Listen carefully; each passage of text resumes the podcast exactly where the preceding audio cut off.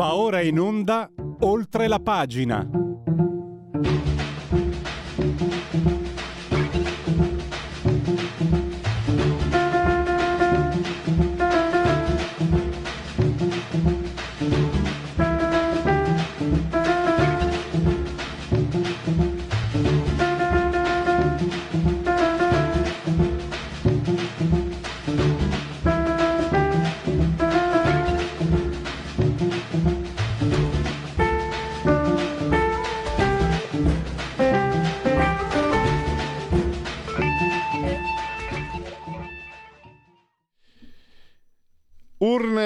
Ancora calde oltre la pagina e insieme al dottor Federico Borseri in cabina di regia tecnica subito dopo il voto. E ne parliamo immediatamente, lo abbiamo in linea che ci sta aspettando e, e lo ringraziamo con Pietro De Leo che scrive sul tempo e sul libro e che proprio oggi tra l'altro sul tempo ha dedicato un articolo alla Lega. Tra l'altro, eh, quando sei andato a dormire, eh, Pietro, perché ti ho, telefon- ti ho whatsappato, perché con Pietro eravamo d'accordo di, fare il collegamento alle 11.05, sapendo ieri sera alle 4 che ci sarebbe stata eh, la conferenza stampa di Salvini, ho detto gli mando questo whatsapp e lui mi ha risposto subito ho detto cavolo è sveglio. Sì beh è chiaro che era sveglio. Allora eh, magari non sorridiamo molto perché il voto per quanto mi riguarda Lega eh, non è andato benissimo. Comunque eh, il centrodestra eh, si è confermato cioè ha, ha vinto. L'altro giornale per cui tu scrivi Pietro ha detto ci siamo liberati del PD eh, sì. Basta come introduzione, basta così. Ti do la parola per, uh, che, per sentire un tuo quadro della situazione. Beh sì, eh, insomma, partiamo dal, dalla parte allegra, eh, diciamo due dati, un centrodestra che aveva una maggioranza chiara per fare delle cose, per, ha un mandato pieno anche dinanzi a tutte le interlocuzioni difficili a livello internazionale che si, eh, che, che, si propinano, che si, che si profilano, pensiamo al, insomma, al prima di tutto l'Unione Europea, ma anche eh, con gli Stati Uniti. Eh, secondo poi è finito questo eh, stenuante, nervante aggancio del PD con i palazzi, perché noi abbiamo avuto, se noi consideriamo dal 2011 eh, a oggi, 11 eh, anni, 11 anni, di cui tipo più o meno 9 e mezzo considerando tutto a guida PD, un PD che non era mai, eh, riusci- no, non era mai espressione di una coalizione vincente alle elezioni. Quindi diciamo questo eh, groviglio eh, istin- istintivo del PD con il potere è stato finalmente sciolto. E poi sono stati 11 anni in cui comunque non c'è stata crescita, non c'è stata eh, impennata dei posti di lavoro, eh, non c'è stato aumento della produttività, insomma 11 anni a guida PD sono stati 11 anni anche economicamente e socialmente drammatici, oltre a tutti gli altri riflessi, se pensiamo all'immigrazione, la scuola, la nostra subalternità internazionale. Venendo al centro-destra eh, ci sono alcuni dati di cui, di cui parlare, ovviamente accennavi tu, eh, c'è questa grande impennata della Meloni e poi c'è una Lega che, io l'ho scritto anche sul tempo, ha pagato in maniera sonora e, molto dolorosa. Eh, la, la, la, probabilmente in, in, maggior quota eh, anche la permanenza nel governo Draghi, però secondo me anche delle scelte che sono state fatte interne a, internamente a quella permanenza lì, eh, per esempio secondo me eh, su tanti aspetti, eh, ne, ne cito uno, il ping pong infinito sul Green Pass poi ha finito per non pagare.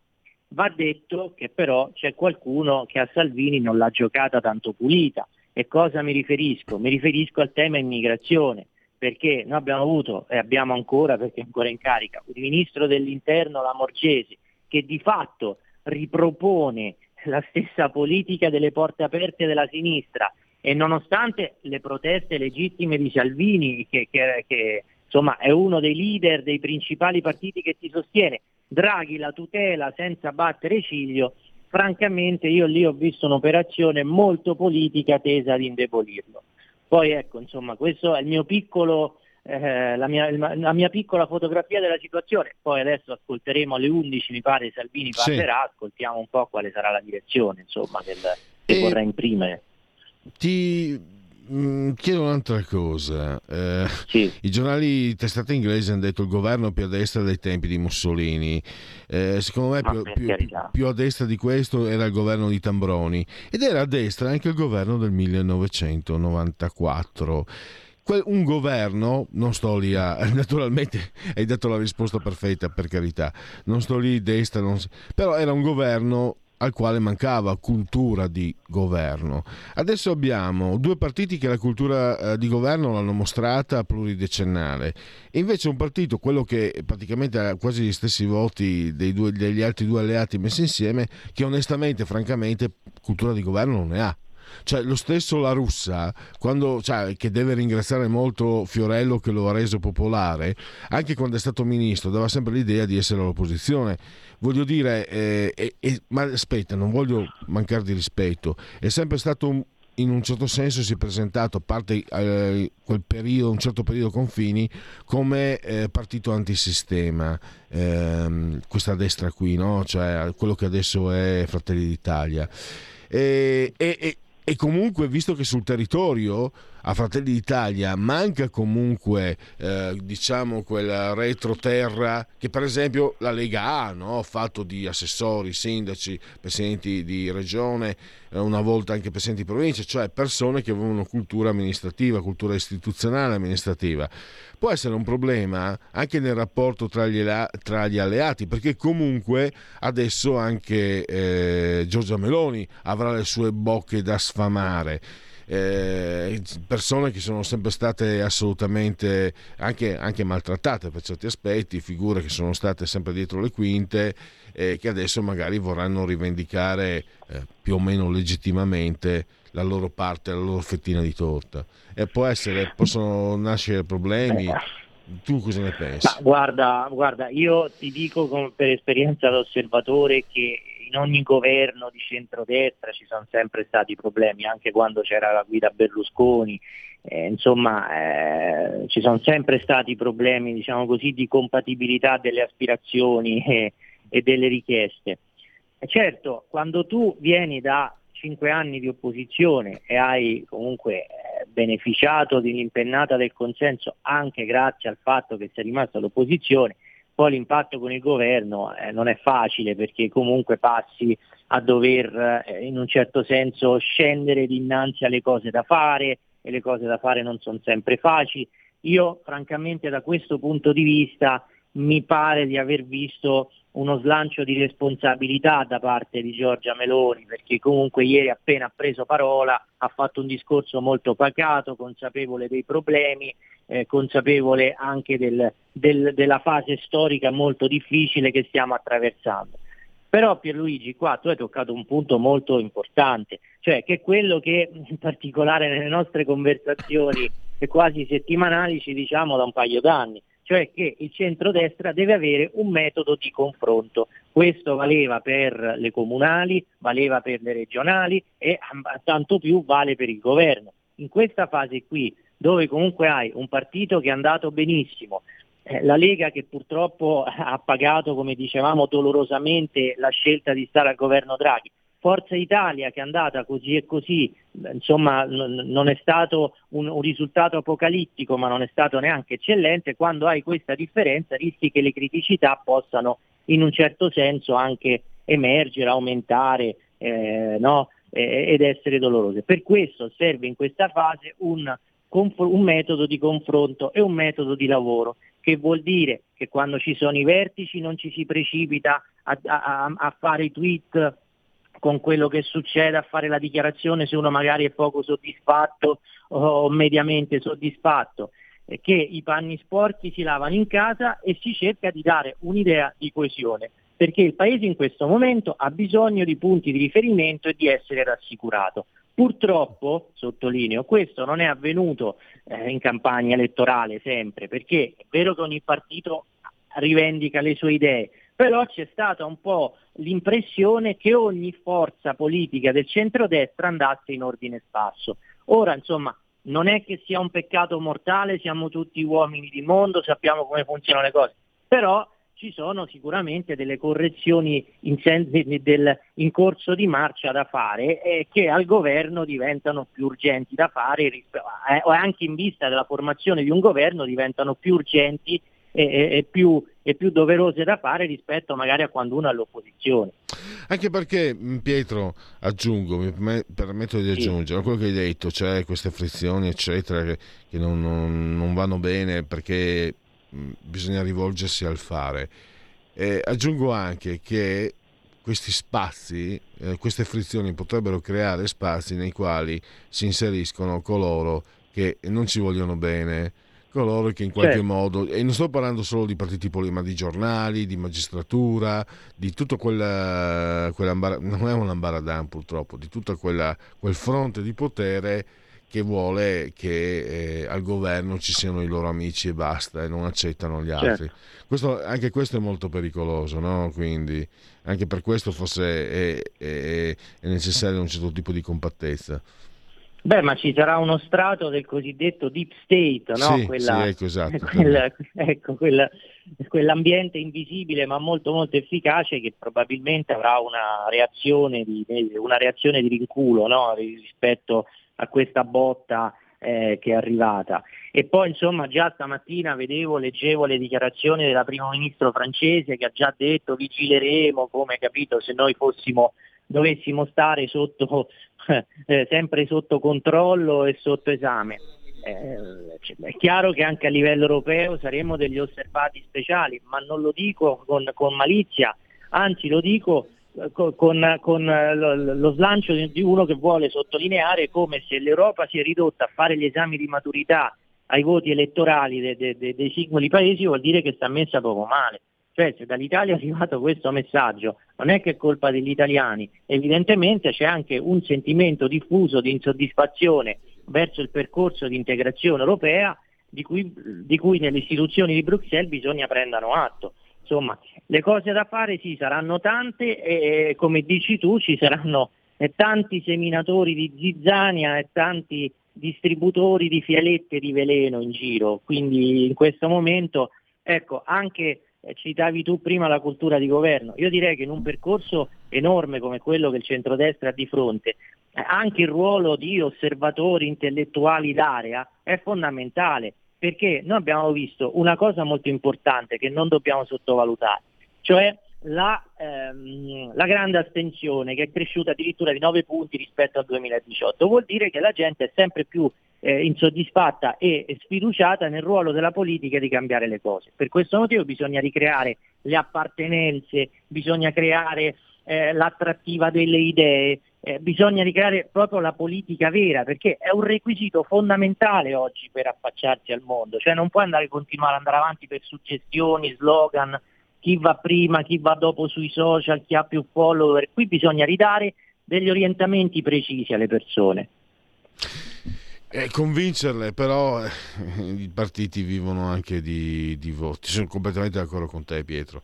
Però anche sì. tu hai, hai, hai attraversato più, meno di me, magari io l'ho avuto un po' più lunga come esperienza, ma anche tu insomma hai attraversato, sai che la realtà di un partito, quando tu magari Parlo a caso, si fa per dire, quando tu eh, segui, metti in piedi un'associazione culturale che si mh, mm, occupa di federalismo, eccetera, poi hai il segretario locale che ti chiama e ti dice ma quanti voti mi porta questa cosa? E vabbè, andiamo avanti. Questo succedeva, certo, 20, certo. questo succedeva vent'anni fa dalle parti di Pordenone, quindi eh, questo è un... Eh, per capire, per far capire anche quando quanto se non sei da, dall'altra parte sia difficile portare avanti eh, per orare certe situazioni. E adesso quindi secondo te bisognerà stare attenti, cioè quali sono i punti critici? La formazione di governo e i temi dai quali partire. No? Forse sarà, sarà, preferibile partire dai temi economici, che sono quelli meno certo. divisivi, ma che sono anche quelli che ti potrebbero sottoporre al fuoco di fila da parte di Bruxelles, di Repubblica, la stampa, eccetera, eccetera, eccetera. Beh, beh sicuramente in questo momento il, il, ci sono varie scadenze, c'è la questione del dossier energetico molto doloroso da, da, da affrontare, l'inflazione, eh, c'è la manovra da, da scrivere e poi c'è da intessere i rapporti internazionali, che in un mondo che come, mai come adesso vede l'irruzione dei, dei, dossier internazionali nella politica interna, come ad esempio cioè, il punto più doloroso e più gigantesco è quello della guerra in Ucraina, insomma devi stare molto attento ad intessere i rapporti internazionali, quindi eh, capire come dialogare con gli Stati Uniti, capire anche come porsi con l'Europa, perché è vero che dobbiamo chiaramente rivendicare la, la, la, l'interesse nazionale ed è ora di farlo, però questo non può avvenire in maniera eh, muscolare e conflittuale, insomma la politica è questo, è equilibrio eh, senza però snaturarsi. Non è facile, ma eh, apposta per questo eh, dovrebbe esistere il principio della qualità politica. E poi anche a livello internazionale, eh, io, io insisto su questo, bisogna guardare molto all'Africa eh, non è un caso secondo me che eh, noi abbiamo aumentato la, la, la, fornitura dall'Algeria nel tentativo di sganciarci dalla Russia. L'Algeria ha partecipato alle manovre di Vostok, quindi mettendosi in una linea eh, diciamo così, di, di, di pseudo solidarietà con Putin e qualche settimana dopo ci ha già inviato un pizzino attraverso la stampa locale dicendo no ma guardate che non sappiamo se da qui in avanti potremmo in futuro eh, eh, fornirvi il gas perché ci sono dei problemi tecnici, cioè ecco quello che succede. Eh, insomma, ed è una ragione per guardare all'Africa, oltre, oltre a tutto il tema enorme dei flussi migratori. Insomma, ci sono varie sfide e il, il, librone internazionale, secondo me, è, eh, assume in questo momento pari dignità ed è fortemente concatenato con il dossier economico. Allora, eh, Pietro, mm, siamo arrivati alle conclusioni, mi dicono anche dalla regia che è quasi pronto ormai, sta per partire, forse probabilmente eh, come preannunciato eh, la conferenza stampa di Matteo Salvini. Allora, sì. eh, per oggi chiudiamo qui, poi naturalmente con Pietro, grazie anche alla sua eh, generosissima disponibilità, avremo modo di continuare a leggere e approfondire le vicende della politica nostrana. Grazie a voi, grazie a voi. Pietro che potete leggere sul tempo e sul libero naturalmente. Grazie ancora Pietro De Leo. Grazie, grazie. Radio Libertà. Veniamo da una lunga storia e andiamo incontro al futuro con spirito libero per ascoltare tutti e per dare voce a tutti. Stai ascoltando Radio Libertà. La tua voce libera, senza filtri né censura. La tua radio.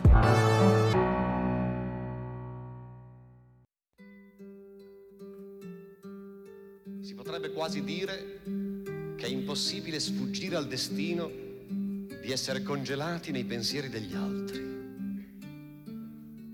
Eppure il grano turco che ha scelto di essere giallo non si domanda niente, non ricorda.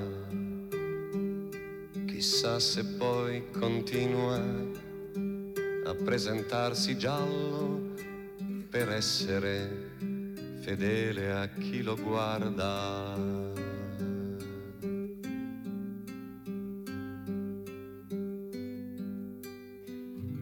Per me non amo i campi di grano che sono sempre puntuali ai loro appuntamenti.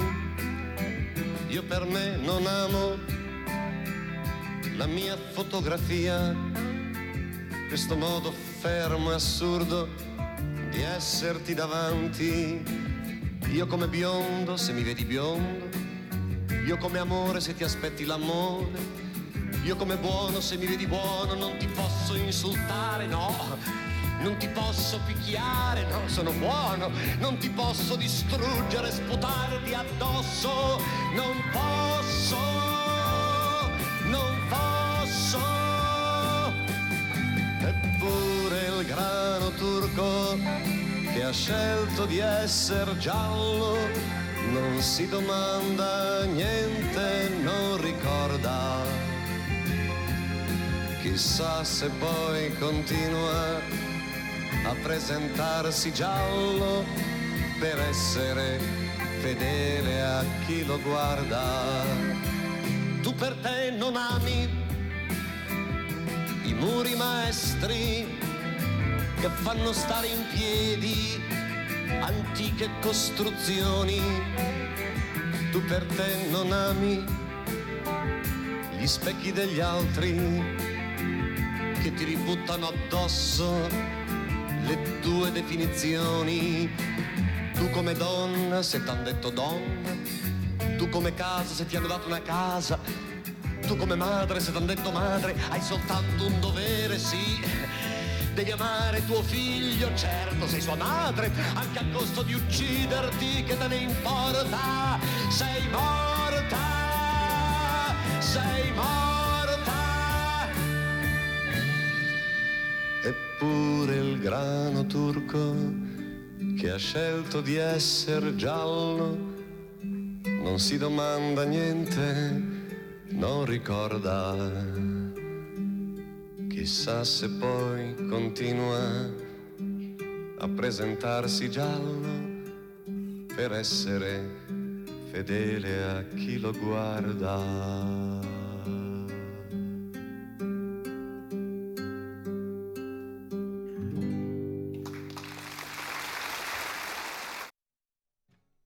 Ah, già finiti, già finiti gli applausi, dai, aggiungiamo i nostri a Giorgio Gaber che, come ogni settimana apre, apre le danze di questo oltre... Eh, sta succedendo di tutto, sì, oltre gli applausi anche la... E, e Vattin, Vattin, perché non Vattin? Vattin, Vattin. Allora, dicevo Giorgio Gaber eh, che apre le danze eh, di questo oltre la pagina che va in onda sulle non, sono, non ci sono proprio le frequenze, comunque mh, mm, va in onda su Radio Libertà. In simultanea con voi, quando sono scoccate le 11.05, insieme al dottor Federico Borsari, saldamente sulla tolda di comando sulla cabina di regia tecnica in simultanea quando sono scoccate le 11.05 eh, ci dicono i numeri che eh, 190 sono i metri che separano il dottor Borsari e il sottoscritto dal livello del mare mentre 22 gradi centigradi sopra lo zero interni 17,8 quelli esterni, 71% l'umidità, 17,1 millibar la pressione. Eh, un abbraccio forte forte forte alla signora Angela Clotilde e Carmela che ci seguono al canale 252 eh, del televisore siamo radiovisione chi se buona radio libertà Campolte Cent'anni meditate gente meditate quindi ci potete anche vedere o ascoltare in tv ma potete continuare ad ascoltarci facendovi cullare dall'algido suono digitale della Radio DAB oppure ovunque voi siate con il vostro smartphone, iPhone, uh, tablet, mini tablet, iPad, mini iPad, Alexa, accendi Radio Libertà, passa per ve ne saremo riconoscenti, uh, Fire TV, tam, Smart TV, quello che volete, insomma, eh, potete appunto con questa applicazione seguirci ovunque e poi anche su internet eh, sulla pagina Facebook della radio e anche eh, naturalmente sul sito, sulla pagina del sito, un sito ottimo e abbondante come il rancio di, un, il rancio di una volta, eh, radiolibertà.net. Eh, e tra poco stiamo aspettando Lumi dovremmo avere Matteo Salvini in uh, collegamento per la sua uh, rassegna stampa, ma intanto uh, possiamo assolvere ai nostri obblighi con Segui la Lega, credo. Segui la Lega è una trasmissione realizzata in convenzione con La Lega per Salvini Premier. Segui la Lega prima che la Lega seguisca te alla Pellegrina, segua te alla Marciana, legaonline.it è il sito, legaonline scritto.it naturalmente, c'è la campagna tesseramento 2022, iscriviti anche tu, lo sapete è molto facile, 10 euro che si possono versare anche tramite Paypal.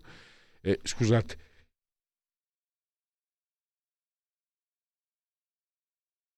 non è bello starnutire in diretta, quindi ho preferito risparmiarvelo per rispetto nei vostri confronti. Continuiamo, eh, 10 euro tramite PayPal senza nemmeno sia la necessità che siate iscritti a PayPal. Il codice fiscale e gli altri dati, quindi verrà recapitata una maggiore per via postale la tessera Lega Salvini Premier. Il D43, D di Domodossola 4 volte matematica, 3 il uh, numero perfetto, questo è il uh, codice per sostenere la Lega, scelta libera che non ti costa nulla, il 2 per 1000 e poi vediamo un po'... Um... Oh, oibò, oibò, non vedo tutti gli appuntamenti, vediamo un po'. Eccoci qua. Eh, no, questo è il 21 del 9, quindi siamo nel passato. Eh, diciamo che evidentemente non è stata ancora aggiornata, anche perché appunto, vista la tornata elettorale, eh, il calendario degli appuntamenti radio-televisivi degli esponenti leghisti sicuramente deve, eh, come dire, essere rivisitato e quindi direi che per Segui la Lega sa suffi. Segui la Lega è una trasmissione realizzata in convenzione con La Lega per Salvini Premier. Allora, siamo in attesa di questo collegamento per uh, fornirvi direttamente da queste, chiamiamole frequenze, eh, la conferenza stampa del segretario della Lega Matteo Salvini. Andiamo, diamo uno sguardo. più bolsi, i cavalli, i Broncos. Allora, 44,05 al centrodestra, eh, 26,1 Fratelli d'Italia, sto guardando dal sito di ansa.it, Lega 8.89, quindi per eh, un soffio. Eh, leggevo oggi una, una, recensione su un libro, non so, c'era, c'era, qualcosa che riguardava la Boldrini, ah, la Silvana De Mari, sulla verità, che parlava del fatto che sono gli uomini che desiderano le donne più, uomini, più di quanto le donne non desiderino le, mm, eh, gli uomini, eh, parlava della Boldrini che aveva criticato che, eh, diciamo, um, allora in dialetto c'è un detto bellissimo, tira P è un è il pel del siora, un pel del siora che un car de bo cioè mm, tradotto letteralmente in italiano tira più un pelo di, di donna che un carro di bova di, di bovi eh, di buoi uff, di bovi di buoi. Eh, perché sono arrivato a spiegare questo adesso l'ho perso perché sono un po' in stato confusionale perché sto aspettando, sto cercando di capire quando parte la conferenza di, di eh Salvini e quindi eh, sto diciamo eh, è come se fossi strabico in questo momento anche dal punto di vista ehm, del, delle aspettative. Allora dicevo eh, ah ecco perché. Perché per un pelo non è 9 ecco perché. 8,89 per un pelo, veramente per poco, non è 9, che dal punto di vista anche simbolico eh, avrebbe il suo significato. 8,27 Forza Italia, eh, 26,04 centro-sinistra, 18,97 PD, 18,97.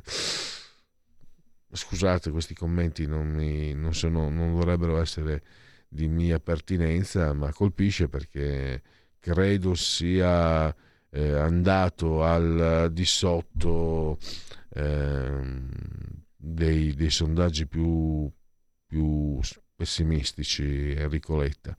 Vedremo quello che succede. Eh, perché uno dice, eh no, ma anche la Lega è andata male. Sì, ma la Lega al governo, Enrico Letta no. Cioè, è vero che loro sono bravi perché poi anche prendendo le elezioni al governo in qualche modo ci vanno, però Azione Calenda 7,75 e i 5 Stelle fanno il boom. Eh, anche lì quest'anno non ne ho azzeccata una. Pensavo che i 5 Stelle non facessero oltre il 7, invece hanno preso il 15,49%. Eccola qua, radiosa Giorgia Meloni, grazie Italia, Meloni è il tempo della responsabilità eh, Fratelli d'Italia smanca al nord, al sud prevale i 5 Stelle. Pa- spari in una scuola in Russia, bambini tra i 9 morti e 20 feriti. Eh, orribile. Le Pen Orban, vittoria storica, Madrid rischio catastrofe. Il ministro degli esteri spagnolo, i populismi crescono e finiscono sempre nello stesso modo, con una catastrofe. E Born, Francia e l'Europa attenti al rispetto dei diritti umani in Italia. Dai, dai, basta queste canzoni qua. Più cantano queste canzoni, più eh, le destre prendono voti. Ma possibile? Conte rimonta significativa, Serracchiani giornata triste. Eh, poi vediamo se è stata rieletta. Eh, poi abbiamo eh, Moulet, c'è una nuova Italia fondata sul centro-destra e Forza Italia centrale. Gubitosa ci davano morti, risultato 5 stelle importanti. Ricciardi, PD a responsabilità della vittoria della destra. Ricciardi è uno di quelli che voleva andare con la sinistra tutta la vita. Iata bene l'hanno messo in un collegio vincente. Eh, Boccia 5 Stelle si aprirà nuova stagione. Eh, Tajani e, e, quindi Boccia già esautorato eh, Letta. Tajani, nome del Premier dopo vertice con gli alleati. Piazza Affari positiva dopo l'esito elettorale. I punti dalle regioni, la mappa del, da, del voto da nord a sud. Di Maio fuori dal Parlamento, sconfitto da Costa a Napoli. Eh, da Sant'Anché a Bonino le sfide, chi ha vinto e chi ha perso. Vediamo un po'. Oh, è stato, fuori, è stato fatto fuori Fiano, incredibile. Eh, era in un collegio blindato? Come mai? Poi, eh, ah, dannata pubblicità, eh, dannata, che potrebbe essere con l'apostrofo di annata. Quindi, ecco qua, poi... Eh, eh, la Sant'Anché ha bastonato eh, Cottarelli, non ci credevo. Ah, peccato. Ancora Pierfi, basta, basta, basta Casini. Ha bastonato Sgarbi e sono dispiaciuto. Fatta fuori la Bonino e, e fatto fuori anche Calenda da un, una... Eh, presumo sia una candidata di Fratelli d'Italia che mi dispiace non conosco. Nettamente primo l'ex ministro dell'ambiente in lizza per il Movimento 5 Stelle Sergio Costa, terza Maria Rosaria Rossi in lizza per il centrodestra, solo quarta la ministra Carfagna di Azione al 6,7. Ale. Il presidente di Forza Italia Silvio Berlusconi torna al Senato, l'ex premier ha vinto nel collegio uninominale di Monza col 5 e voglio vedere, vi ha portato il Monza in Serie A e non lo votate? E allora cambiate mestiere è contro Federico Perella, sindaco della cultura al comune di Siregno. Monza è la città in cui Berlusconi possiede eccetera eccetera eccetera, insomma l'ho appena detto io. Proprio per questo lo scorso 18 settembre Enrico Letta ha organizzato l'antipontide con i sindaci del PD a Monza. Bravo. Eh, Michela Biancofiore passa al Senato, incredibile, vicepresidente di Coraggio Italia nel collegio di Rovereto in Trentino con il sostegno di Lega. Ah, però è rimasta sempre nell'alveo del, del centrodestra perché aveva avuto dei, dei baruffi con Forza Italia e contro Donatella Conzatti di Italia Viva. Facile vittoria di Giorgia Meloni nel collegio dell'Aquila. Ilaria Cucchi è stata eletta a Firenze, ha superato eh, in un collegio che era considerato blindato per il centrodestra Federica Picchi, candidata del centrodestra. Claudio Lotito è stato eletto senatore in Molise. Presidente della Lazio ha vinto la sfida, eccetera. A Sesto San Giovanni Isabella Raudi ha vinto la sfida per il Senato, il collegio uninominale, dove ha ottenuto il 45 contro il 30 di Emanuele Fiano, un successo schiacciante per l'esponente eh, Fratelli d'Italia, figlia di Pino Rauti, ex segretario dell'MSI, tra i fondatori della Fiamma Tricolore. Eh, mentre eh, Emanuele, figlio di Neido Fiano, sopravvissuto ad Auschwitz, eh, non ce l'ha fatta. Sempre al Senato, eh, Daniela sta, sta, partendo? Daniela Santanchè, eh, incredibile. A Cremona, dove tra l'altro mi risulta che eh, diciamo Spiri di solito aspirino 20 di centrosinistra, Daniela Santanchè, bisogna farle i complimenti, ha doppiato letteralmente il grande Carlo Cottarelli, l'economista di chiara fama, grande detto con ironia, lei ha preso il 52, lui ha preso il 27, che batosta, una bastonata terribile. Elisabetta, eh, Casellati ce l'ha fatta e poi vedo Pier Ferdinando Casini come ho detto prima. Eh, Lavinia Mannuni del centrodestra trionfa su Emma Bonino e su Carlo Calenda. E ancora niente. Comunque, eh, vediamo un po' se ci sono altri aggiornamenti. Eh, Corriere, questo ve l'ho già letto. Repubblica. Trionfa Meloni, il mondo reagisce, Orban vittoria meritata, esulta Le Pen, il governo spagnolo, i populismi finiscono sempre in catastrofe. Eh, eh, vabbè, Con il fiato sul collo, sul colle. Questa è l'apertura di Dago Spia. Gli italiani votano, poi decide Mattarella. Ugo Magri avvisa, l'unica vera certezza è che con L'Italia sbilanciata a destra, Mattarella sarà rigido, anzi intrattabile, quando sono in gioco questioni non negoziabili come la collocazione occidentale dell'Italia, il suo ancoraggio europeo, il rispetto dei valori costituzionalmente garantiti. Sfidarlo su questi terreni sarebbe un azzardo dagli esiti incerti.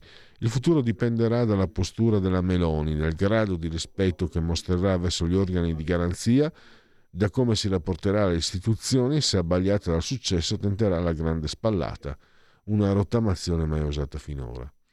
La profezia di Aldo Cazzullo Berlusconi farà il governo con Salvini e Meroni e sarà... Scusate.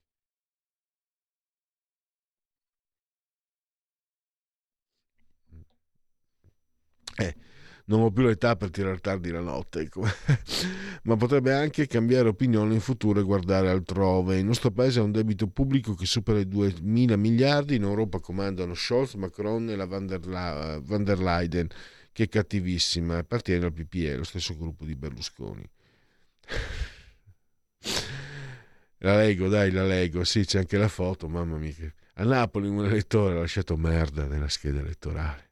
Nel segreto della cabina un elettore indeciso si è liberato imitando la famosa scena del voto in Fantozzi subisce ancora. Ma come diavolo ha fatto? Se l'è portata da casa o ha operato direttamente sul posto? A saperlo. Eh, ancora niente. Io sono tosse. Putin vuole, scusate, eh, Putin vuole soldati e si ritrova cittadini armati e fuori di testa. A Izevsk, in Russia, un uomo è entrato in una scuola con un'arma da fuoco e ha ucciso sei persone, tra cui bambini, ferendone altre 20. L'aggressore si è poi suicidato. Eh, notizia di sport, stasera gli azzurri incontrano l'Ungheria nell'ultima sfida di National League, prima dei mesi di ibernazione per il mondiale in Qatar. La squadra allenata da Marco Rossi è la sorpresa del girone, prima mettendosi alle spalle Germania e Inghilterra e vuole continuare la sua corsa.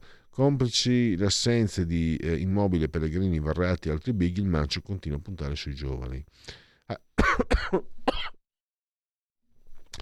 Highlander e illustri trombati, a Bologna Casini ha battuto Sgarbi 40% contro 32 e raggiungerà così 40 anni in Parlamento.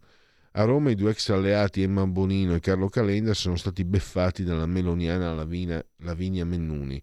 Ce l'hanno fatta Ilaria Cucchi a Firenze, Rita dalla Chiesa Bari eh, Molfetta e Marta Fascina Marsala, dove non è mai andata. Il toscano Pera arriva primo in Sardegna.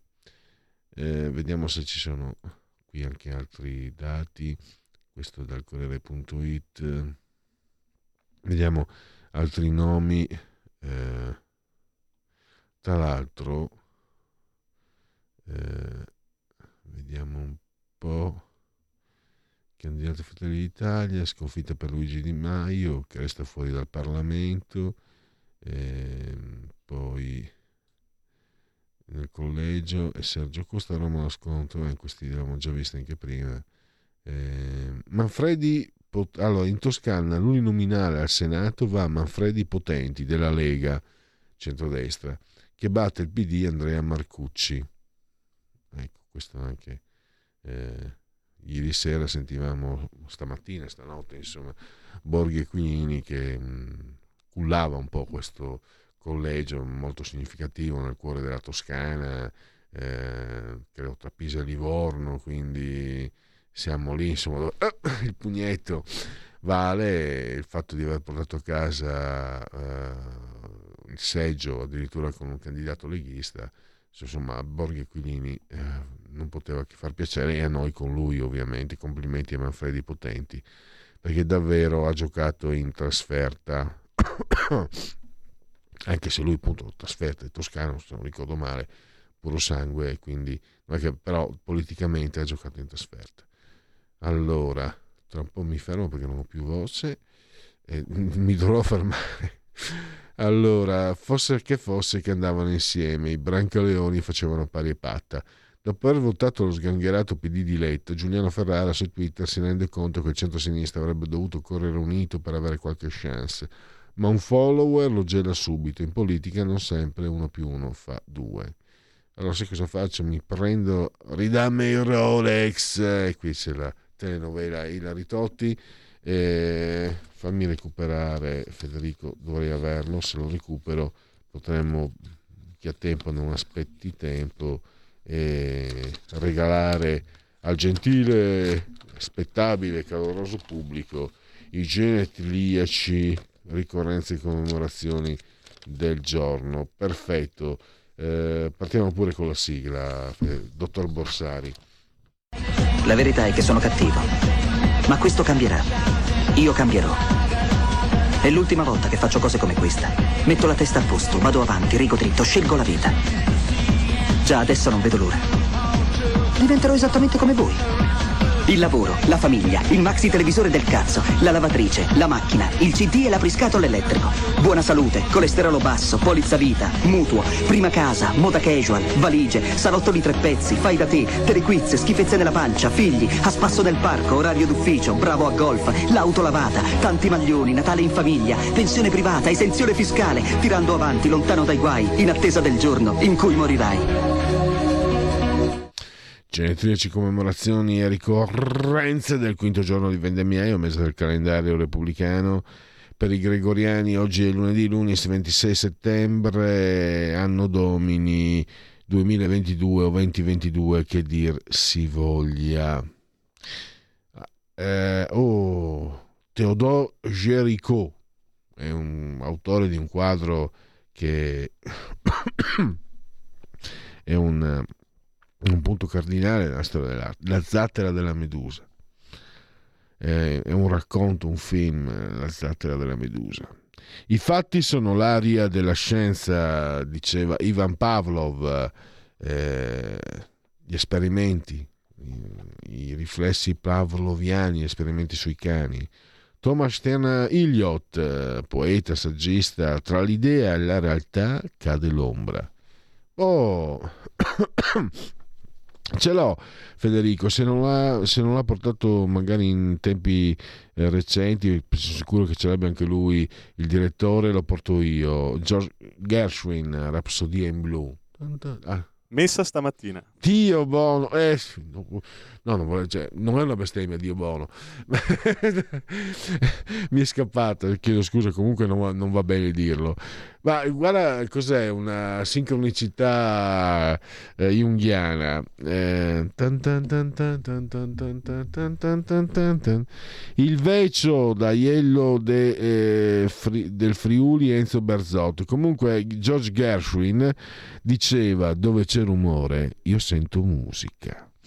E poi Brian Ferry, Roxy Music, figlio di un minatore scozzese, disse disse eh, anche in mezzo al carbone può fiorire un'orchidea.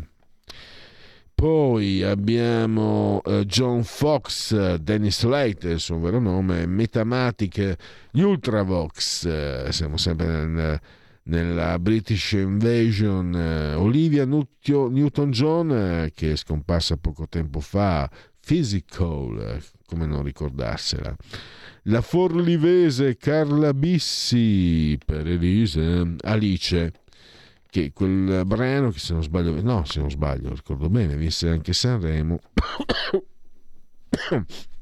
Oggi i Bronco sono più dispettosi del solito.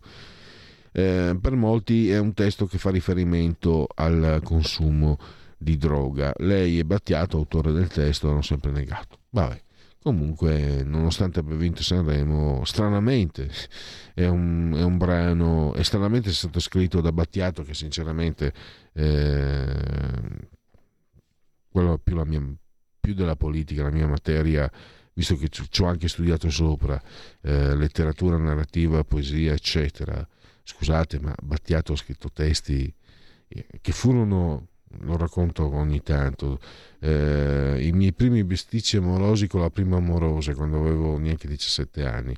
Lei scriveva delle poesie sul diario, io la irridevo perché dovevo fare il maschio alfa, dovevo fare il maschio, eccetera. Però sinceramente i testi di questa ragazza di anche lei la mia età, neanche 17 anni, erano superiori ai testi tanto celebrati di Battiato, ma a voi piacciono, pazienza.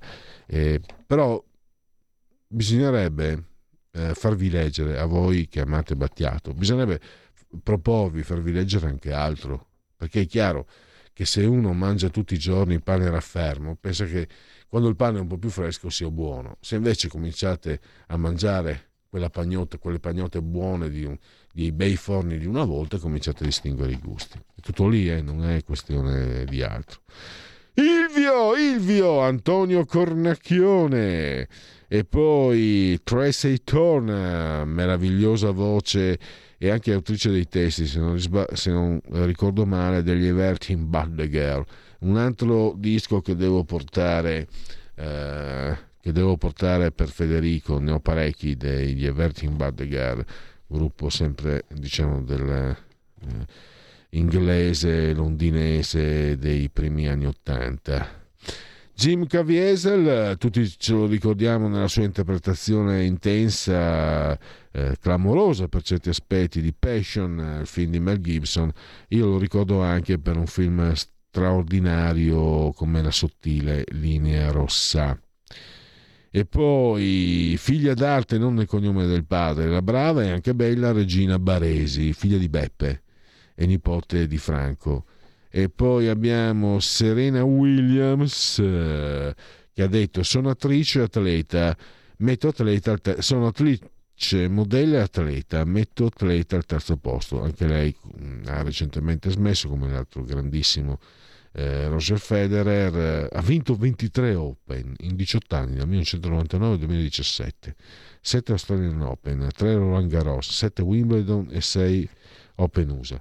Allora credo sia il momento di, eh, della pausa e, e, ti chiedo aggiornamenti. Salvini a che punto è?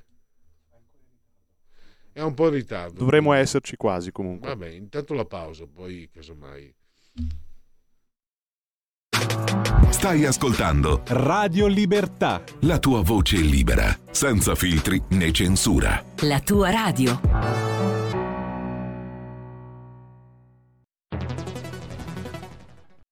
C'è chi te la racconta sbagliata e chi te la racconta male. C'è chi te la racconta tagliata e chi te la racconta al contrario e chi non te la racconta affatto. QDS te la racconta giusta Ogni giorno la tua terra, il suo presente, le sue attese, la sua volontà di rinascita. Leggi, abbonati, scegli il quotidiano di Sicilia. L'informazione giusta per crescere insieme.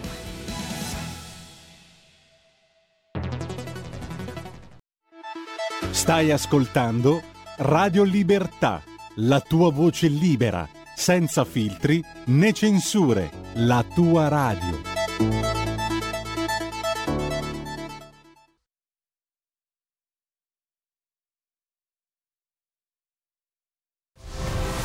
C'è un equilibrio tra tutte le cose. Luce e ombra.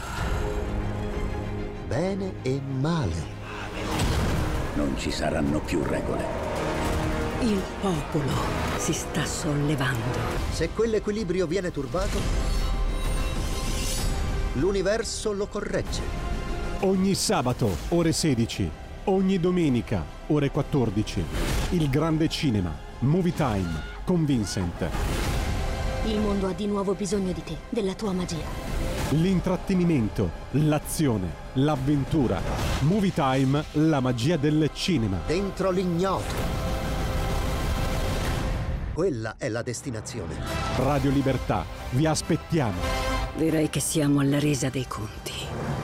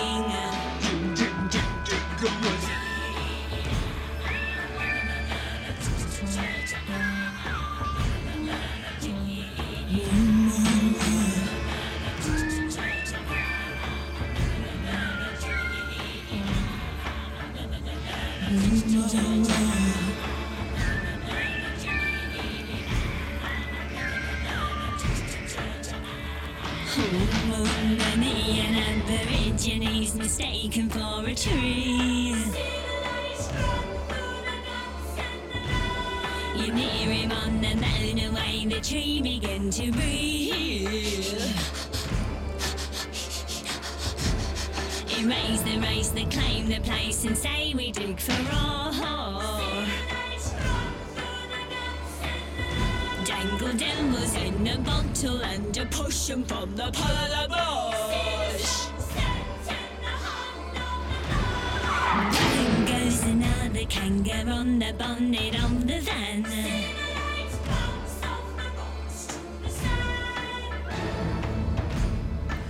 in the mineral.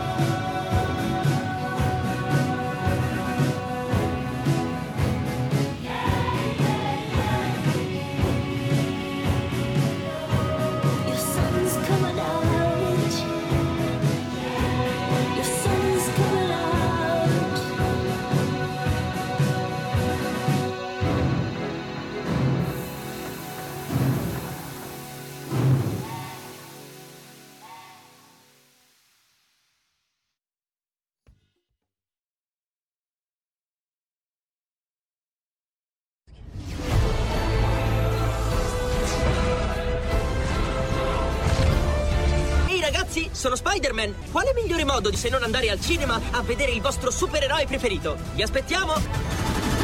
Andate al cinema!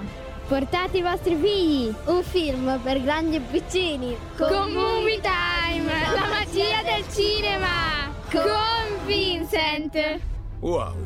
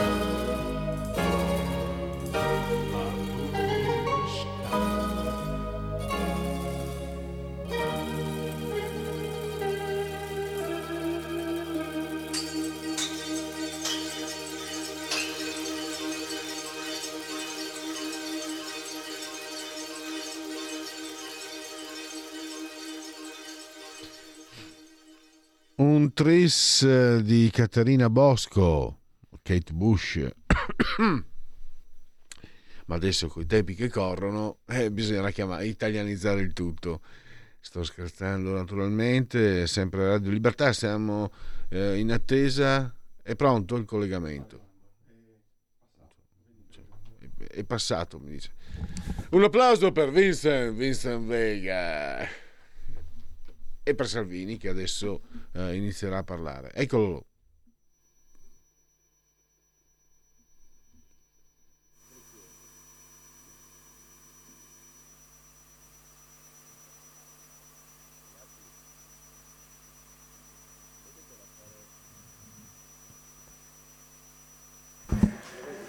Eh, mi dite quando è ok? Posso? 1, 2, 3, si sente?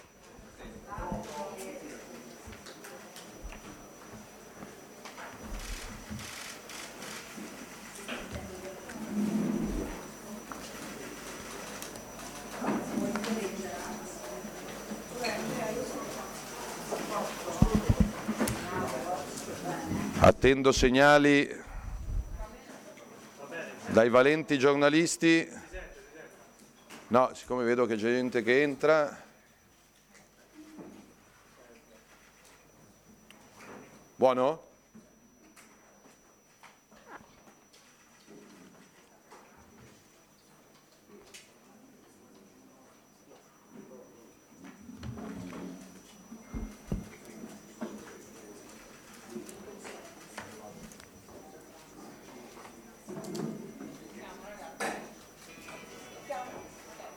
Attimo, c'è un giro di sedie. Non abbiamo fretta, tanto mi sa che abbiamo dormito tutti poco, quindi... Allora,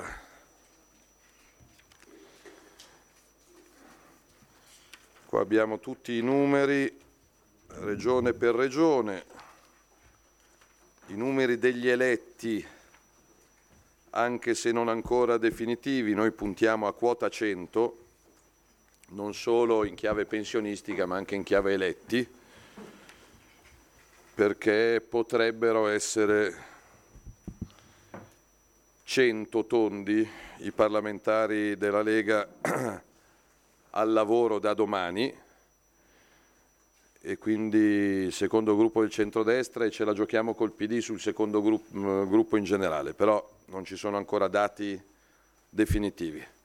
Andiamo con ordine. Innanzitutto eh, ci tengo a ringraziare i militanti della Lega che sono straordinari, unici, insostituibili e hanno dato l'anima.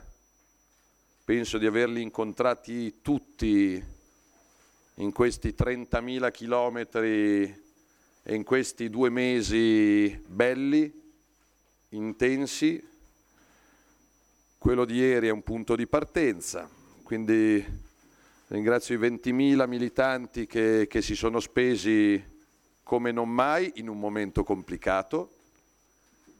Ringrazio uno per uno gli 800 sindaci che ovunque hanno dato il massimo e anche nei risultati comuni l'uno di fianco all'altro, in alcuni comuni dove c'è il sindaco Lega, la Lega prende il 30, nel comune di fianco, quindi con la stessa situazione politica nazionale e internazionale, senza il sindaco Lega eh, prendi il 15. Quindi evidentemente laddove c'è il sindaco che corre, che ascolta, che risolve, eh, la situazione eh, è positiva, eh, abbiamo 1400 sedi, siamo probabilmente l'ultimo partito con le sedi fisiche, eh, abbiamo fatto prima del, dell'indizione delle elezioni 610 congressi cittadini, quindi ne mancano altri 800, ovviamente durante la campagna elettorale non stavamo lì a fare i congressi cittadini, adesso da da settimana prossima si riparte, l'obiettivo è entro la fine dell'anno fare i congressi in tutte 1400 le sedi e poi l'anno prossimo eh, fare anche i congressi provinciali, i congressi regionali, a Dio piacendo e Covid permettendo, quindi per rinnovare dopo i tre anni di, di forzata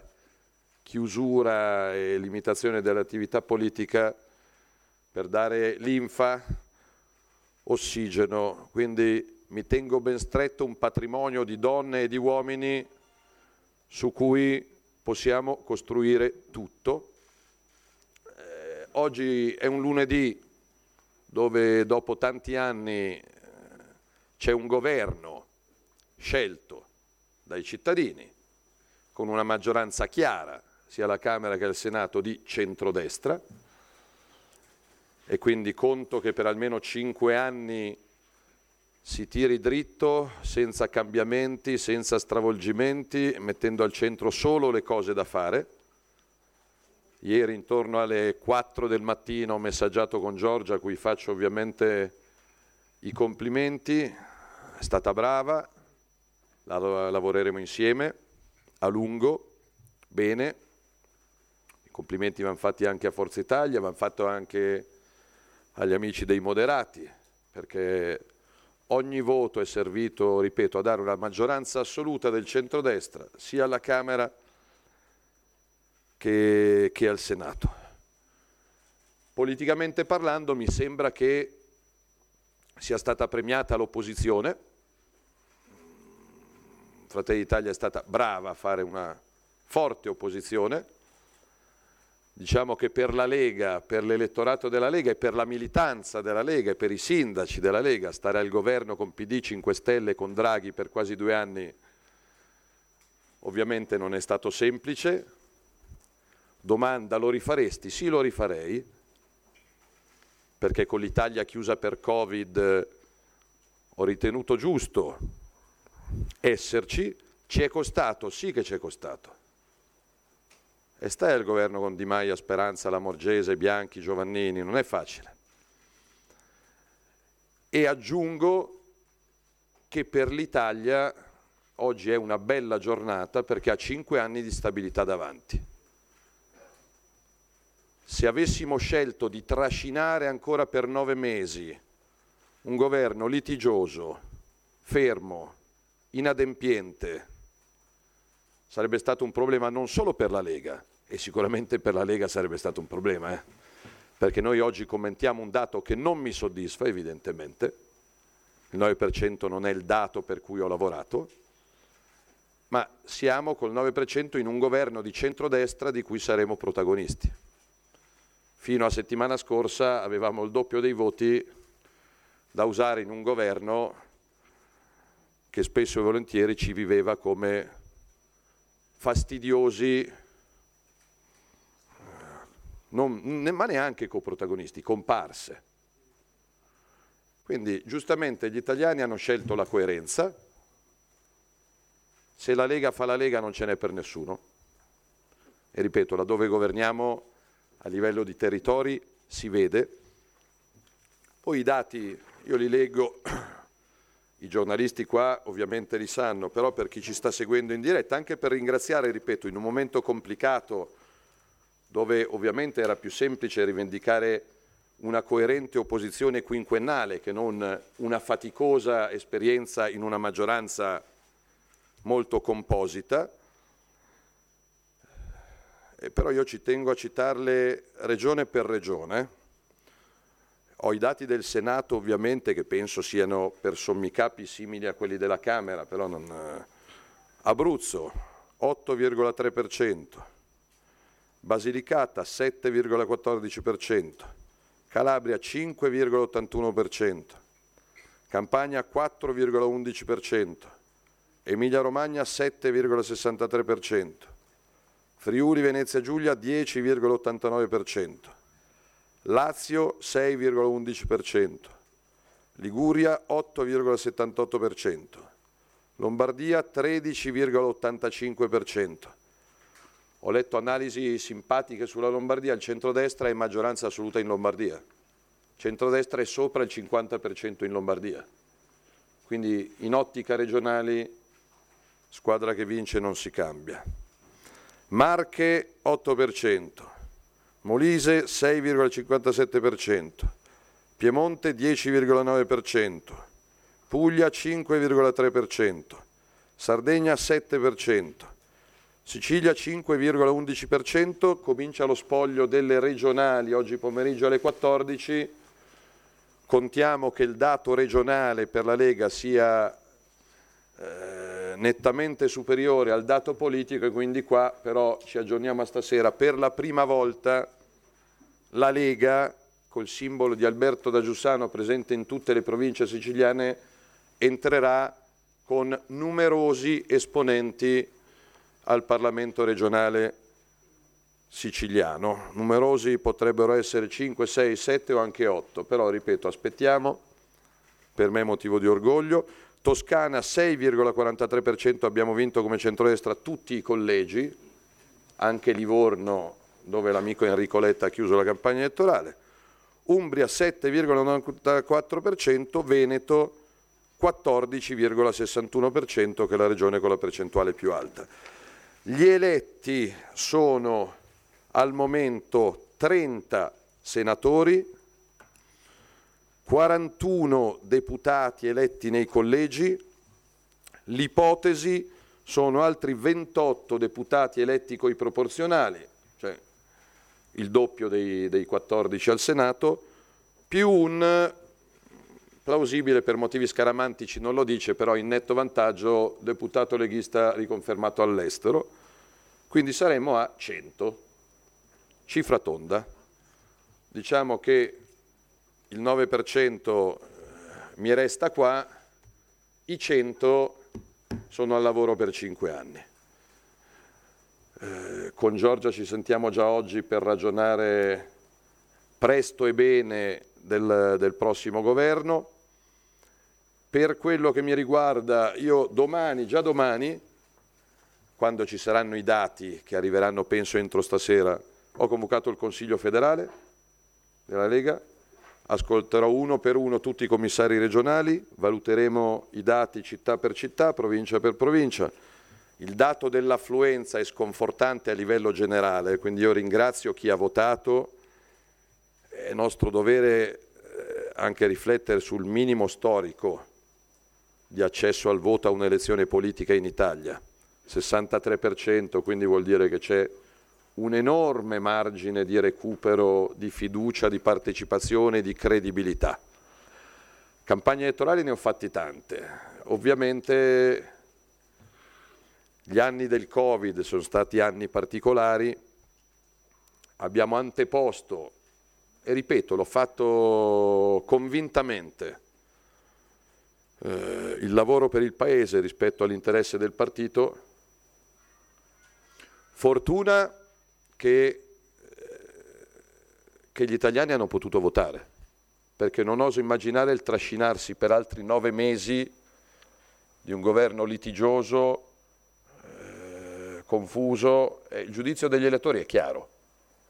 Gli elettori hanno premiato, e ripeto, bravi loro, coloro che per cinque anni hanno fatto opposizione e hanno premiato anche coloro che hanno fatto cadere il governo togliendo la fiducia su un termovalorizzatori, certo è opinabile, io, io, li voglio i termovalorizzatori, però è chiaro che, che un Conte che, che, ha sparato a palle di cannone contro il governo e lo stesso Presidente del Consiglio che aveva sostenuto fino a poco prima, i numeri sono chiari, eh?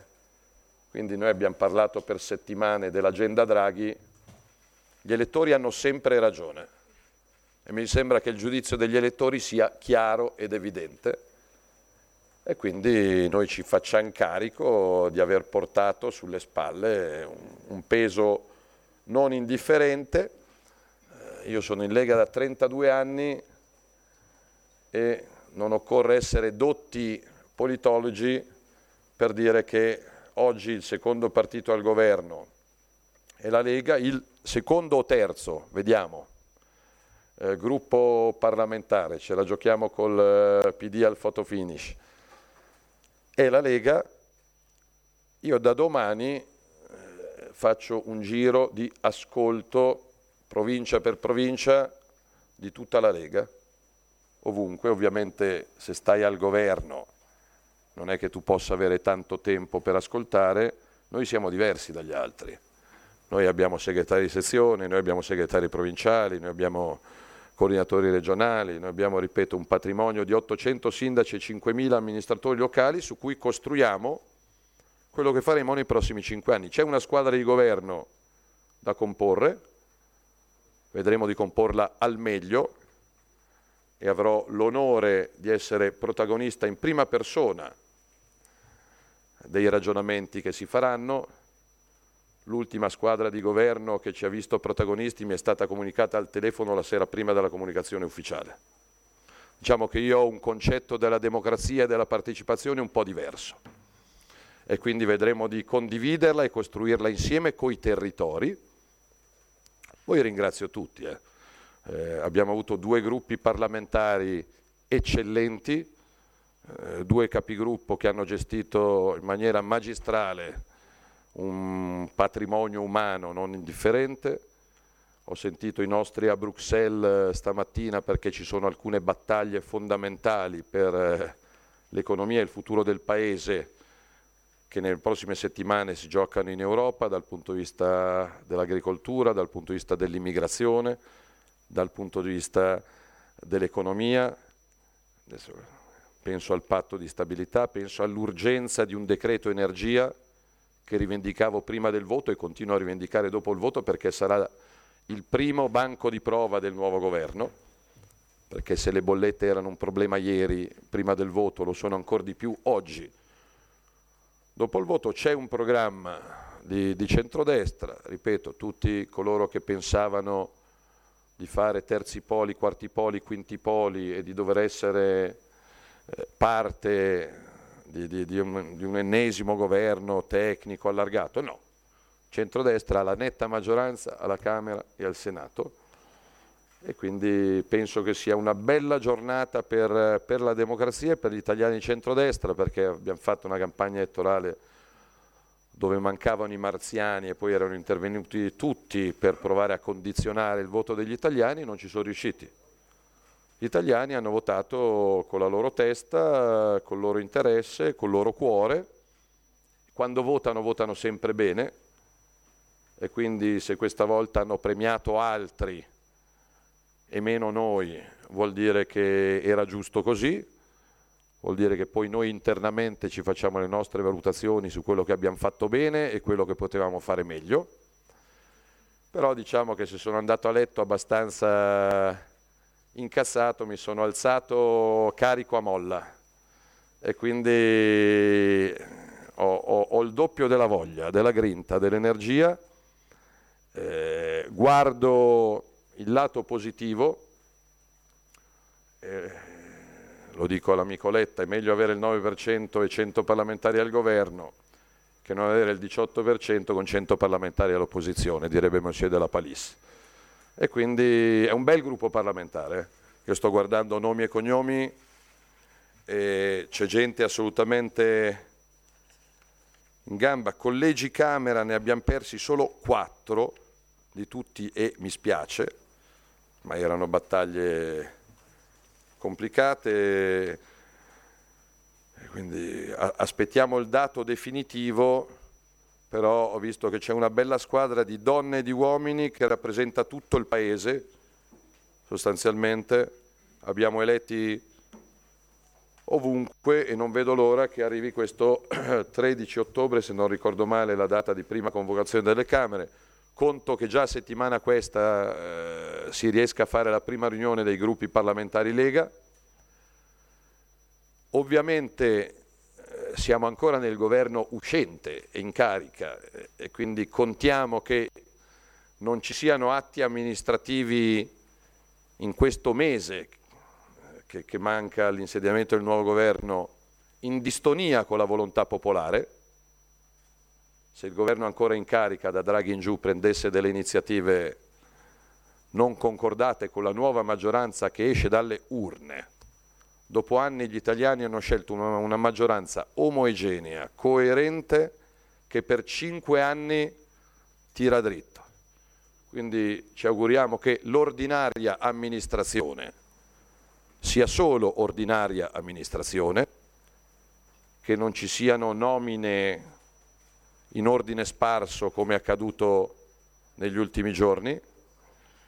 Diciamo che alcune realtà pubbliche dovranno essere assolutamente tutelate, rilanciate e salvaguardate, perché alcune nomine fatte negli ultimi due anni non sono all'altezza di quello che il Paese richiede e di cui il Paese ha bisogno. Non vedo sommovimenti geopolitici, non vedo mercati in rivolta, non vedo fondi sovrani che scappano col malloppo da Milano, da Roma o da altre parti, non vedo gente che si strappa i capelli in Italia o all'estero.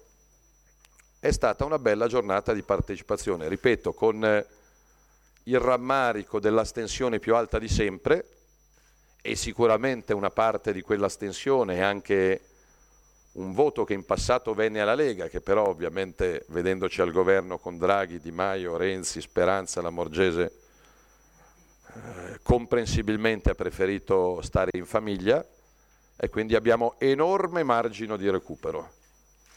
E quando la Lega governa, l'abbiamo dimostrato perfino al governo con un soggetto particolare come i 5 Stelle, quando la Lega governa e può portare avanti le sue battaglie, non le battaglie di altri, non ce n'è per nessuno. Ovviamente un occhio particolare alle elezioni regionali. Giro di ascolto di Matteo Salvini in tutta Italia, assolutamente carico, determinato. Analizzeremo internamente quello che ha funzionato e quello che non ha funzionato. Fuori dubbio che, che più di una cosa non ha funzionato. Abbiamo cinque anni per porvi rimedio, su alcune elezioni regionali no.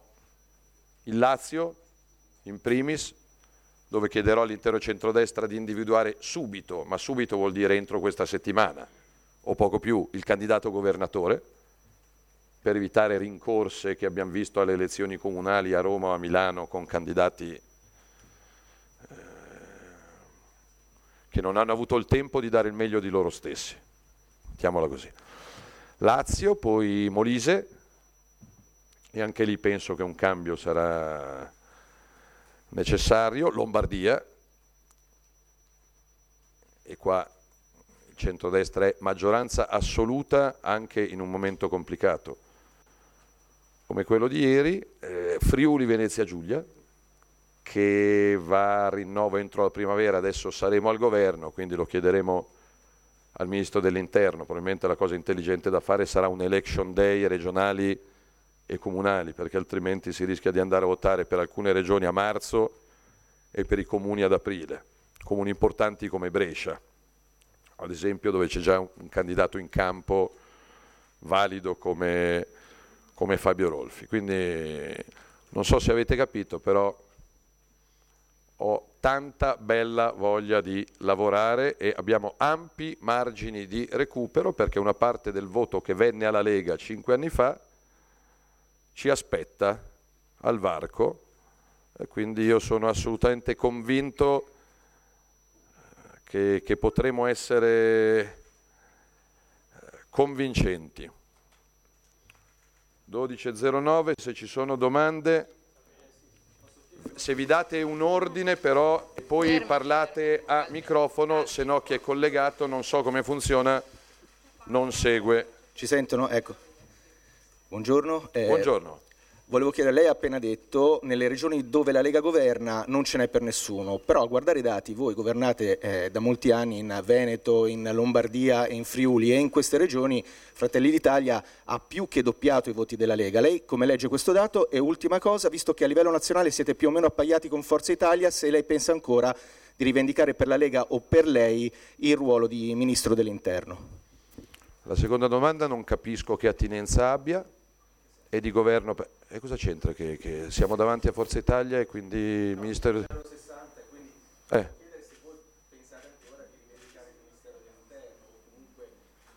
Noi daremo al governo la squadra leghista migliore in assoluto, senza rivendicare questa o quella casella. Diciamo che sul tema sicurezza la Lega si è distinta, e quindi non faccio nomi e cognomi, però è chiaro che Fratelli d'Italia è stata brava a fare una buona opposizione. Indubbio. Se, se dove governiamo ha preso il doppio dei voti vuol dire che ha fatto una buona opposizione. E vuol dire che quella narrazione giornalistica per cui gli imprenditori del nord aspettavano la Lega al governo con Draghi e poi hanno dato il triplo dei voti alla Meloni, eh, o l'una o l'altra o l'una o l'altra. E ricordo anche nella fase finale de- della caduta di Draghi alcuni fini politologi che mi dicevano che assolutamente non avremmo dovuto far cadere il governo perché altrimenti, altrimenti, altrimenti. L'economia penso che premi la stabilità e quindi sapere che ci sono cinque anni di governo stabile che si rivolge al mercato perché noi supereremo la fase dei bonus, degli aiutini e, delle pacche sulle spalle. Il governo di centrodestra, con una Lega, ripeto, con 100 parlamentari, poi possono essere 99 o 101, non lo so.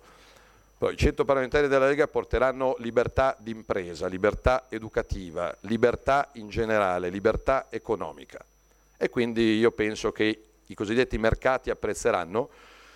Stare al governo con Draghi, PD e 5 Stelle è stato impegnativo, è stato faticoso, ci ha elettoralmente penalizzato e quindi anche internamente, però io sono abituato a ragionare con i miei non su Facebook, non con i comunicati stampa, ma nelle sedi in cui la Lega ha abituato da 30 anni la sua classe dirigente e i suoi militanti a discutere.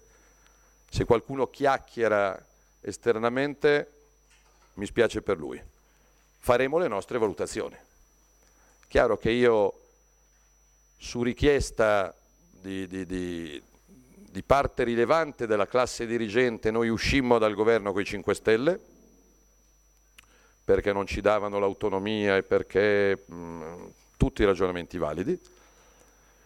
Su richiesta di buona parte della classe dirigente entrammo nel governo Draghi, perché ci danno l'autonomia e gli imprenditori del nord ce lo chiedono. Nel momento dell'uscita dal governo Draghi ho fatto di testa mia, ho fatto di testa mia, perché altri nove mesi così sarebbero stati un disastro per l'Italia sicuramente, per l'Italia sicuramente e anche alla Lega non avrebbero fatto bene. E quindi, come ho fatto a Pontida, una Pontida straordinaria, bella, gagliarda, sorridente, alla faccia di una campagna elettorale brutta, fatta dalla sinistra e da buona parte degli organi di stampa italiani, brutta, incentrata quasi tutta contro la Lega, non faccio vittimismo, andatevi a rileggere i giornali, sto ancora cercando i fondi russi che ho nascosto in giardino nella cuccia del cane, sto ancora cercando le interferenze dei paesi stranieri sul voto italiano, sto ancora cercando di capire perché a Washington piuttosto che a Berlino, a Bruxelles o a Parigi qualcuno non mi avrebbe in simpatia, sto ancora cercando di capire dov'è il rischio fascismo alle porte.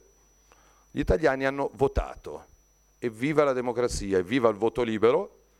Da domani torno ad ascoltare H24 uno per uno i 20.000 soci ordinari militanti che sono l'anima della Lega gli eletti, coloro che hanno uno stipendio a nome e per conto della Lega, devono portare rispetto ai militanti. Perché i 100 parlamentari eletti sono lì grazie ai militanti, grazie al sacrificio di donne e uomini che senza avere in cambio nulla fanno gazebi, fanno volantinaggi, fanno affissioni, eh, si mettono in piazza, hanno fatto i rappresentanti di lista fino alle 6 di questa mattina contestando la doppia croce sul simbolo piuttosto che sul terzo nome, quindi scheda nulla, vediamo. Quindi eh, io in primis, ma questo lo pretendo da tutti i dirigenti, dobbiamo portare rispetto alla comunità militante della Lega che da 30 anni rende questo movimento qualcosa di unico al mondo. E io ho portato pazienza fino al giorno del, del voto, diciamo che da, non da domani, da stanotte chi danneggia il lavoro della militanza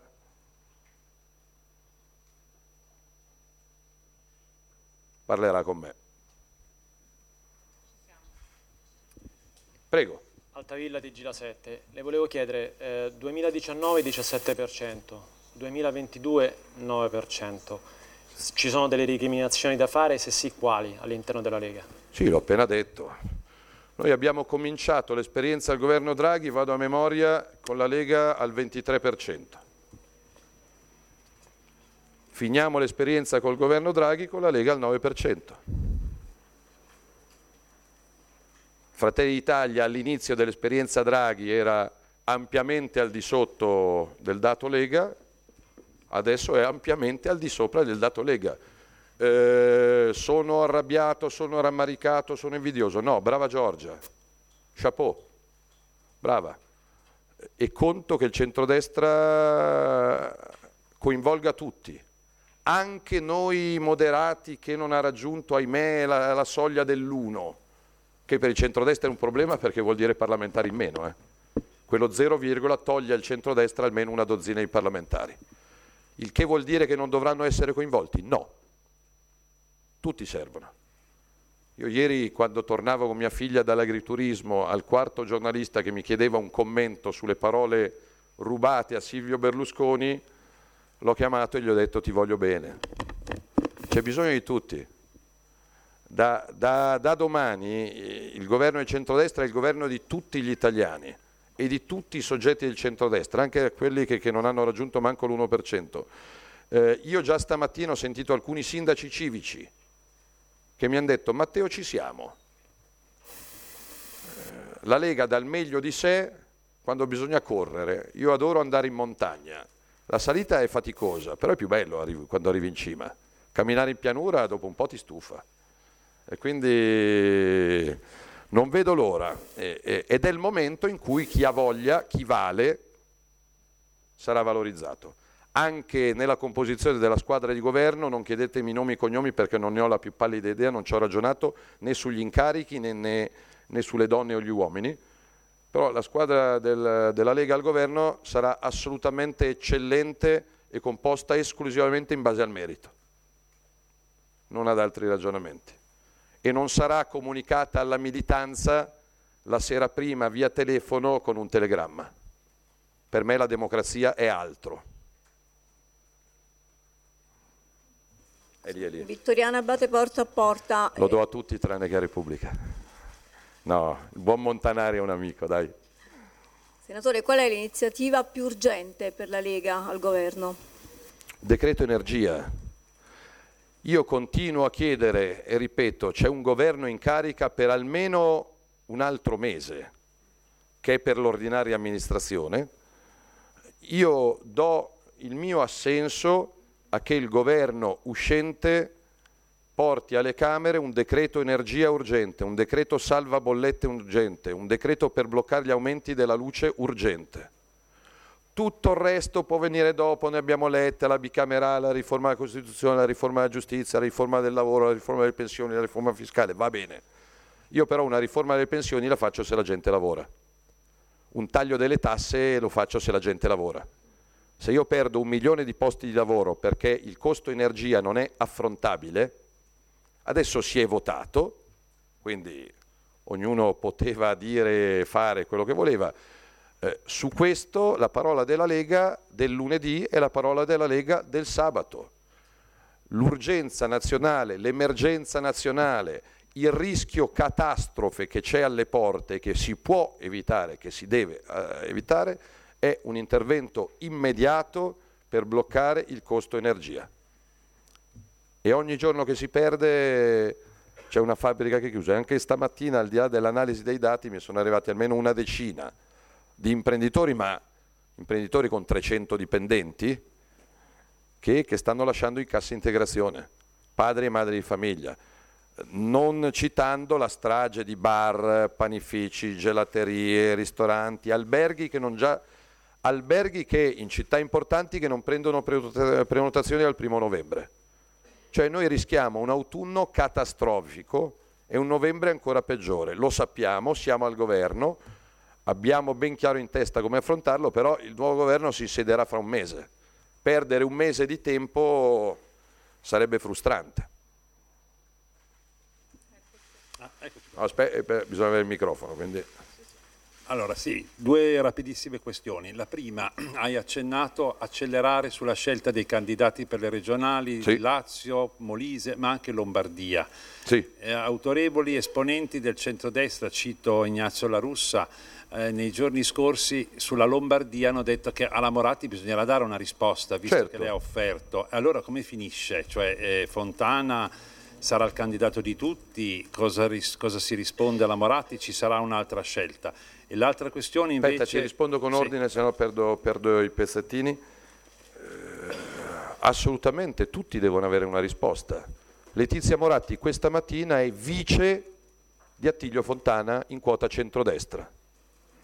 Quindi io ascolterò e condividerò ogni mio passo con Fratelli Italia, Forza Italia, i centristi sulla Lombardia, sul Lazio, sul Molise, sul Friuli Venezia Giulia, che sono le prime regioni che vanno al voto. Ovviamente do per scontato che la vice governatrice di centrodestra che lavora a sostegno del governatore di centrodestra sia a disposizione del centrodestra. Mi sembra lapalissiano, mi sembra evidente. E quindi, ripeto, eh, gli elettori lombardi quanti voti hanno dato al centrodestra nel suo complesso? Oltre il 50%.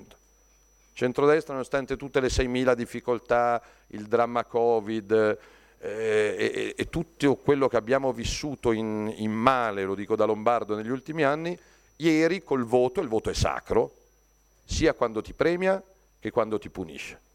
Quindi quando prendo meno voti di quello che mi sarei aspettato, so che devo partire da casa mia, dal mio interno. Però se in Lombardia il centrodestra è maggioranza assoluta, parliamo di come andare avanti e di come usare bene questi sei mesi, di come riempire di contenuti questi sei mesi. Faccio un esempio a proposito del decreto energia, ringrazio Regione Lombardia che ha stanziato di sua sponte, senza aspettare il governo, alcune decine di milioni di euro per bloccare le bollette della luce per chi abita nelle case popolari in Lombardia. Questo, questo significa governare per il bene dei cittadini e quindi mi aspetto fiducia e sostegno in Attilio Fontana. Lo spoglio delle regionali in Sicilia ci sarà oggi pomeriggio, però se il dato è quello delle politiche penso che il centrodestra sarà ampiamente riconfermato. Ecco, l'altra questione era, hai detto Giorgia Meloni è stata brava, ha fatto opposizione, è stata premiata, è stato Certo. difficile invece stare nel governo Draghi. Ma nel governo Draghi c'erano anche i 5 Stelle. Ti aspettavi che eh, ti superassero e, e cosa rispondi Io rispetto il voto popolare sempre e comunque, quindi se, se ci sono ancora italiani che, che hanno scelto i 5 Stelle vuol dire E che a- hanno fatto bene che- a farlo. eh, ma a quelli che vedo anche nella Lega, ho visto un comunicato di Grimoldi che dicono che dovresti dimetterti, cosa rispondi? Io non ho mai avuto così voglia di lavorare, così tanta determinazione, così tanto riconoscimento per il lavoro dei militanti, militanti che sono alcune decine di migliaia, che dalla Lega non hanno mai preso niente, che non hanno mai avuto mezzo incarico retribuito e che in questa campagna elettorale hanno fatto molto, molto, molto di più rispetto a qualcuno che è in Parlamento da anni. Per me viene prima il militante rispetto allo stipendiato. Poi ripeto, abbiamo 1400 sezioni, abbiamo già fatto 600 congressi, ovviamente dopo il Covid.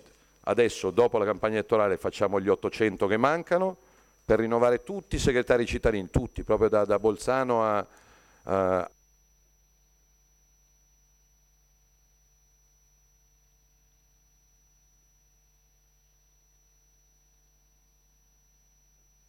che finalmente, sai, stare al governo con PD 5 Stelle, eh, con un Presidente del Consiglio che poi l'ordine del giorno del Consiglio dei Ministri te lo comunica 30 secondi prima di andare in Consiglio dei Ministri, non, è, non ti permette di pianificare alla grande il tuo lavoro. Adesso abbiamo 5 anni di governo stabile, con un programma coerente, con una maggioranza assoluta sia alla Camera che al Senato,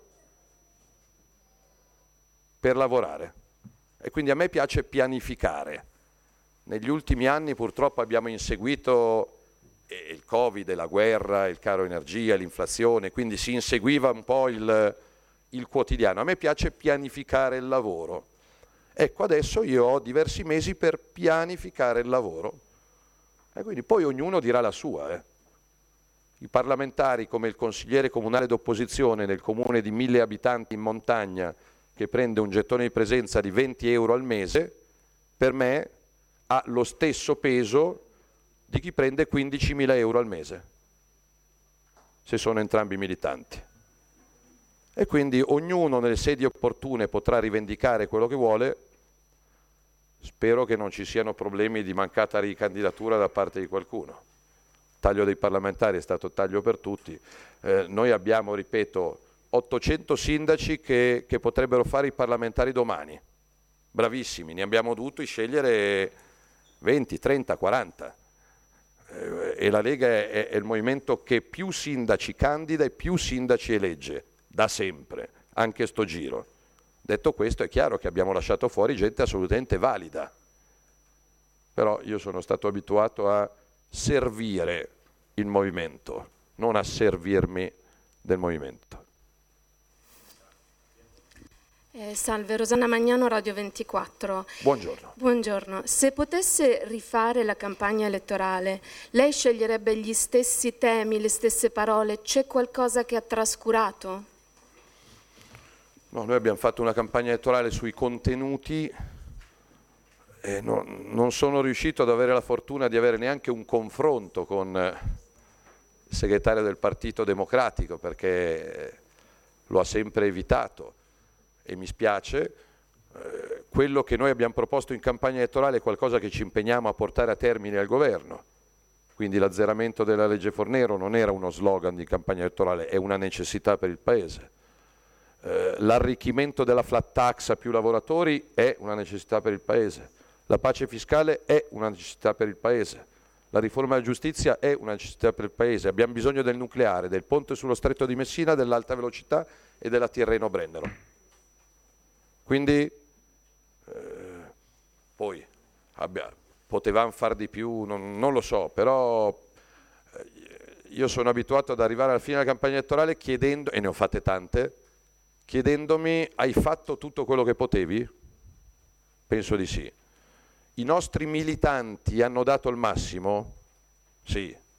I nostri rappresentanti di lista che sono ancora al seggio adesso perché ci sono ancora 50 seggi aperti, contesi con la gente che litiga e stanno in piedi da 36 ore, hanno fatto il massimo? Sì. I nostri sindaci si sono impegnati pancia a terra? Sì. I nostri segretari di sezione si sono distinti? Sì. Avevamo i soldi degli altri? No, da, da sempre. Noi abbiamo da qualche anno i conti correnti sequestrati, eh, peraltro. E quello che la Lega usa è quello che versano i militanti, gli eletti, i sindaci, i consiglieri regionali. Non tutti, quasi tutti. E su questo quasi andrò a guardarci dentro. Però eh, io ripeto, ringrazio la comunità militante della Lega che è stata straordinaria. Ripartiamo dai 100 parlamentari, che è tanta roba, da, da un numero X di ministri, viceministri e sottosegretari che, che cerchiamo di, di, di, scegliere nella migliore delle, delle, maniere possibili e poi soprattutto da un patrimonio di volontari che, che non cederei in cambio di niente. Se uno mi dice ma vuoi il 50% ma senza i tuoi militanti? No. Mi tengo ben stretto il 9%, però ho, ho un terreno su cui costruire. Chi non ci ha votato questa volta va compreso, va capito, ha ragione. Se uno non ti vota non è lui che non ha capito, sei tu che non hai fatto tutto quello che potevi e dovevi. Quindi chi non ci ha votato, a tutta la mia comprensione, cercherò di recuperare, que- al di là del voto, questa stima, questa partecipazione alle prossime occasioni. Non mancheranno. Regione Lazio è uscente di sinistra. Si può vincere? Sì. Si possono riconfermare Lombardia, Friuli, Venezia Giulia e Molise? Sì. Ci sono tanti comuni con sindaci uscenti di centro-sinistra dove possiamo vincere in primavera? Sì. Ecco, l'importante però è partire lunghi. L'errore che come Lega e come centrodestra ogni tanto abbiamo fatto è di arrivare all'ultimo momento. Questa volta c'è un governo, c'è una squadra di governo per cinque anni, nessuno la tocca, almeno per quello che mi riguarda, ma immagino per scelta di tutti e quindi ho tempo per lavorare, pianificare, coinvolgere, ripeto, il giro di ascolto di tutti i militanti, di tutti i sindaci in tutta Italia è quello che mi occuperà nelle prossime settimane insieme alla composizione della squadra di governo che dovrà essere assolutamente eccellente. Un governo dei migliori sì, questo giro è un governo dei migliori eletto dai cittadini, che è sempre meglio. Nicola Mente, Agenzia Dire, eh, tornando alla Lombardia, eh, pochi minuti fa il terzo polo ha esultato per i eh, risultati in Lombardia e poi è la, è la stessa parte politica che simpatizza per Letizia Moratti. La domanda è, teme in ottica regionali questo avanzamento del terzo polo in regione? Perché loro dicono di voler essere proprio alternativa in altre tornate elettorali. Oh, in democrazia scelgono i cittadini, e ripeto, io mi tengo stretta alla maggioranza assoluta che i cittadini lombardi hanno dato al centrodestra ieri, se gli altri sono contenti io sono contento per loro. Eh, più, più, gente contenta c'è in Italia e, e meglio, è, meglio sta il nostro paese. Non ho nessun timore della competizione a sinistra, nel centro-sinistra, nel centro-sopra, nel centro-sotto, zero. Claudia Burgio, quotidiano La Ragione. Vorrei scendere un attimino più al pratico e chiederle un commento, per esempio, sulle prime manifestazioni che sono state registrate questa mattina a Licia Manzoni per eh, la vittoria del, gove- del centrodestra al governo. Quindi, oltre a, a un commento su questo, volevo anche chiederle Avete pensato anche ai giovani per i prossimi cinque anni? Al liceo Manzoni di Milano Sì. hanno fatto delle manifestazioni, ma cosa? Di- Con eh, un'occupazione di protesta per la vittoria del centrodestra. Ho fatto il liceo Manzoni a Milano per cinque anni e ho fatto delle occupazioni per i motivi più vari ed eventuali.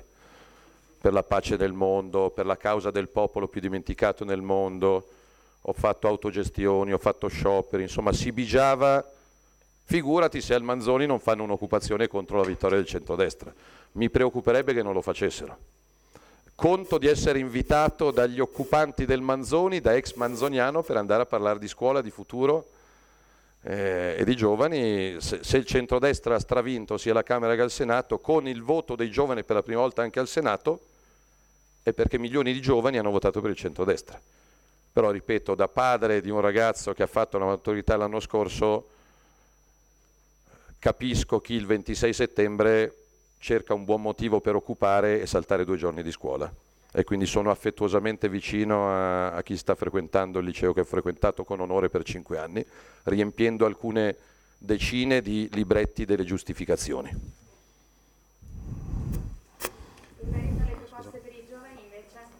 No, figurati, io faccio un esempio, eh, l'eliminazione del numero chiuso per accedere alla facoltà di medicina già dall'anno prossimo, la riorganizzazione delle facoltà universitarie per avere il libero accesso senza test d'ingresso alle facoltà medico-scientifiche.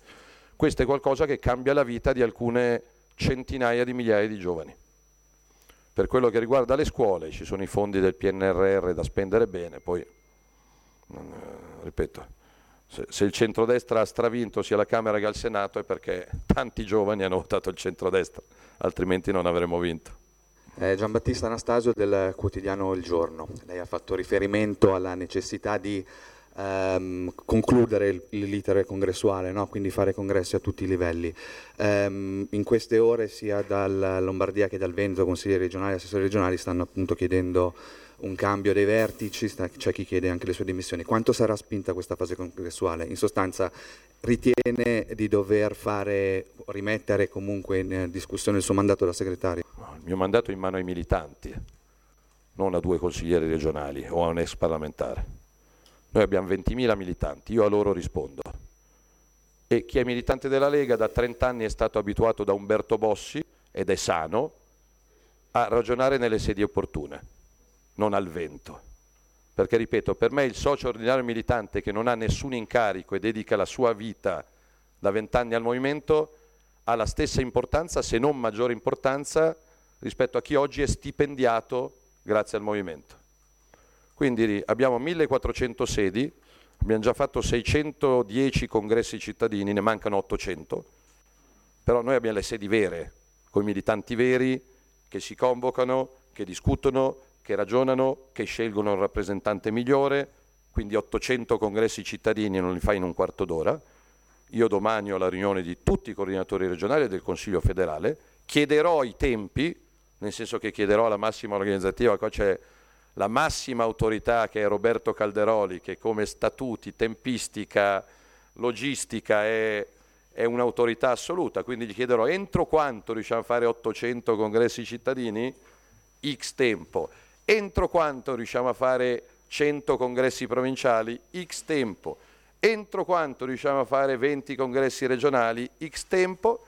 E poi un bel congresso federale dove si mettono in campo idee, futuro, la Lega sarà già al governo da tempo e quindi conto che gli italiani abbiano toccato con mano quello che la Lega può fare in un governo di centrodestra, non in un governo con PD e 5 Stelle dove noi costruiamo di giorno e gli altri ti smontano di notte. E quindi sono assolutamente carico, determinato, fiducioso e orgoglioso della campagna elettorale fatta dalla mia gente. In un momento complicato, ripeto, dove era sicuramente più facile, però lo dico con enorme rispetto e con grande stima nei confronti di Giorgia e dei suoi candidati e dei suoi eletti, spiegare che si, è, che si è fatta opposizione per cinque anni e che gli altri hanno sbagliato è un messaggio molto immediato. Molto facilmente percepibile. Spiegare che grazie alla Lega al governo non si è riformato il catasto e quindi potenzialmente non è aumentata l'IMU sulla casa, sul negozio, chiedere maggior sicurezza con uno dei peggiori ministri degli interni che la storia della Repubblica Italiana abbia visto, adesso fatemelo dire, mamma mia, mamma mia, io sono per il diritto alla pensione di chi se l'è meritata la pensione, ecco, diciamo che all'attuale governo c'è gente che se la merita la pensione. E quindi il voto di ieri è un voto che ha detto che il governo uscente tante cose le ha sbagliate, e noi compresi, eh, perché noi eravamo scientemente parte del governo uscente. Quindi questa è l'analisi, i flussi, mica, i mica flussi. Se prima del governo Draghi la Lega aveva più voti di Fratelli d'Italia e alla fine del governo Draghi Fratelli d'Italia più voti della Lega, lascia a voi la, la banale interpretazione. Non è un'autoassoluzione, perché io le, mi faccio carico io eh, delle cose giuste e degli errori, quindi mi prendo io tutte le responsabilità non sono come quegli allenatori che dicono è colpa della panchina, è colpa degli infortuni, è colpa della sfortuna, è colpa dell'arbitro, è colpa della pioggia. No, onori e oneri. Sono abituato a far così e conto che il 99% della comunità militante abbia voglia di lavorare bene in sintonia per i prossimi cinque anni. Se c'è qualcuno che ha altri progetti, che non siamo mica una caserma. Eh. È il, bello, è il bello della Lega, è il bello della democrazia, è il bello della libertà, quindi tutti sono utili, nessuno è indispensabile. No, senza microfono, le decine di migliaia di persone che ci stanno, e io li ringrazio, mando un bacione, seguendo in diretta social, e io riprenderò adesso, stanotte ho dormito due ore, eh, domani notte probabilmente ne dormo tre, e poi riprenderò a colloquiare quotidianamente sia in presenza che sui social. La garanzia è che la Lega dopo il voto c'è come prima del voto, e quindi su Facebook, su Instagram, su TikTok, nelle piazze, nelle fabbriche, io due giorni di riposo me li concedo. Un po' di ragionamento sul governo che sarà sono doverosi, una fase di riorganizzazione del movimento puntando, ripeto, su sindaci e su militanti è fondamentale. E poi via, per me la politica è vita, è passione, per me la Lega è tutto e quindi sono felice che comunque gli italiani questa mattina si siano svegliati con un governo finalmente legittimato, di cui la Lega è protagonista. Ripeto, seconda forza del centrodestra e o seconda o terza forza parlamentare, vediamo i resti, vediamo c'è l'eletto all'estero potenziale Simone Billi che tocca quello che c'ha sotto la seggiola, non è elegante, però insomma potresti essere della partita e quindi se, se Simone entra e se il collegio di Catania viene assegnato e se Livorno mi sembra chiusa, diciamo che quota 100 la portiamo in Parlamento. Come l'abbiamo approvata aiutando tanti italiani, una bella quota 100 come parlamentari Lega è tanta roba, eh? 100 su 600 è tanta roba. E se sono 100 motivati, preparati, competenti non ce n'è per nessuno. E lo sono. Se qualcuno ha il microfono a spasso... Cremonesi, Corriere della Sera. Eh, segretario... La... Perché ridi? No, perché... Eh, sia all'inizio che poi anche adesso, anche un istante fa, hai eh, ringraziato in maniera molto articolata, molto sentita i militanti, certamente, i volontari, certamente i sindaci. E, eh, non ho sentito lo stesso afflato diciamo, nei confronti dei governatori. No, sono militanti, certo. Tu, militanti, sindaci, governatori, ministri, sono... deputati, senatori, europarlamentari. Ah, ok, non era solo la, la, questa no, no, no, cosa. Io so che tutti hanno dato il massimo, tutti si sono spesi al massimo, nessuno ha tirato il freno a mano. Poi è chiaro, ripeto, c'era un'onda di un certo tipo, va accompagnata. Noi, eh, Abbiamo in alcune occasioni, io ricordo la, la, la, la, cavalcata incredibile del 96 quando fummo il terzo polo vero, quando Bossi si mise in mezzo e prendemmo una marea di voti, una marea di parlamentari, però la lezione di Bossi è che eh, se hai una marea di parlamentari ma non incidi e non governi, ti servono per dire che bravo che sono. Se hai 100 parlamentari al governo e sei determinante hai le idee chiare, dimmi dove posso firmare, poi è chiaro che era meglio il 15 del 9. Sava San dire. Però rispetto a qualcuno che ha l'opposizione, non, ho, non so cosa ha preso il PD, cos'è il 20? 18? Vabbè, quel che l'è. Eh, rispetto al 20 del PD che ha i nostri parlamentari ma è all'opposizione, dimmi dove posso firmare per avere una percentuale più bassa ma essere al governo. Segretario, buongiorno, Paolo Maggioni, Rai News 24. Lei parlava di pianificazione eh, dei prossimi passi, parlava di larghi margini di recupero eh, per il suo partito. Le chiedo eh, se immagina di fare queste due operazioni dal governo o da segretario del partito o da tutte e due eventualmente. Da segretario con onore e con orgoglio. Di governo parleremo con Giorgia, Silvio, Maurizio, Luigi, Giovanni già dalle prossime ore, mi auguro. Adesso è giusto che tutti analizzino i dati. Io ripeto, sto andando a braccio perché non abbiamo ancora gli eletti alla Camera. Però entro la settimana ci saranno gli eletti con nomi e cognomi, la prima cosa che farò è convocare i nuovi parlamentari. Fare il segretario della Lega per me è il regalo più grande che il buon Dio e i militanti che mi hanno scelto mi potessero fare, quindi questo fino a che i militanti lo vorranno lo faccio. Sui ruoli di governo ragioneremo chi, come, dove però non abbiamo ancora affrontato nulla. Sì, segretario Valenti Aggi. Io le chiedevo Questa quindi... rischia di essere una delle conferenze stampa più lunga della storia repubblicana, ma io sono assolutamente a mio agio.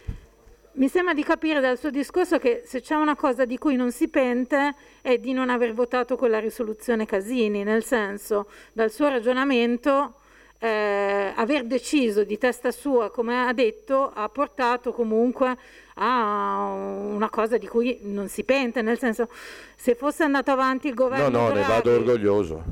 fino a marzo, secondo lei la Lega sarebbe scesa ancora di più? Al di là della Lega che sicuramente avrebbe sofferto, l'Italia avrebbe sofferto.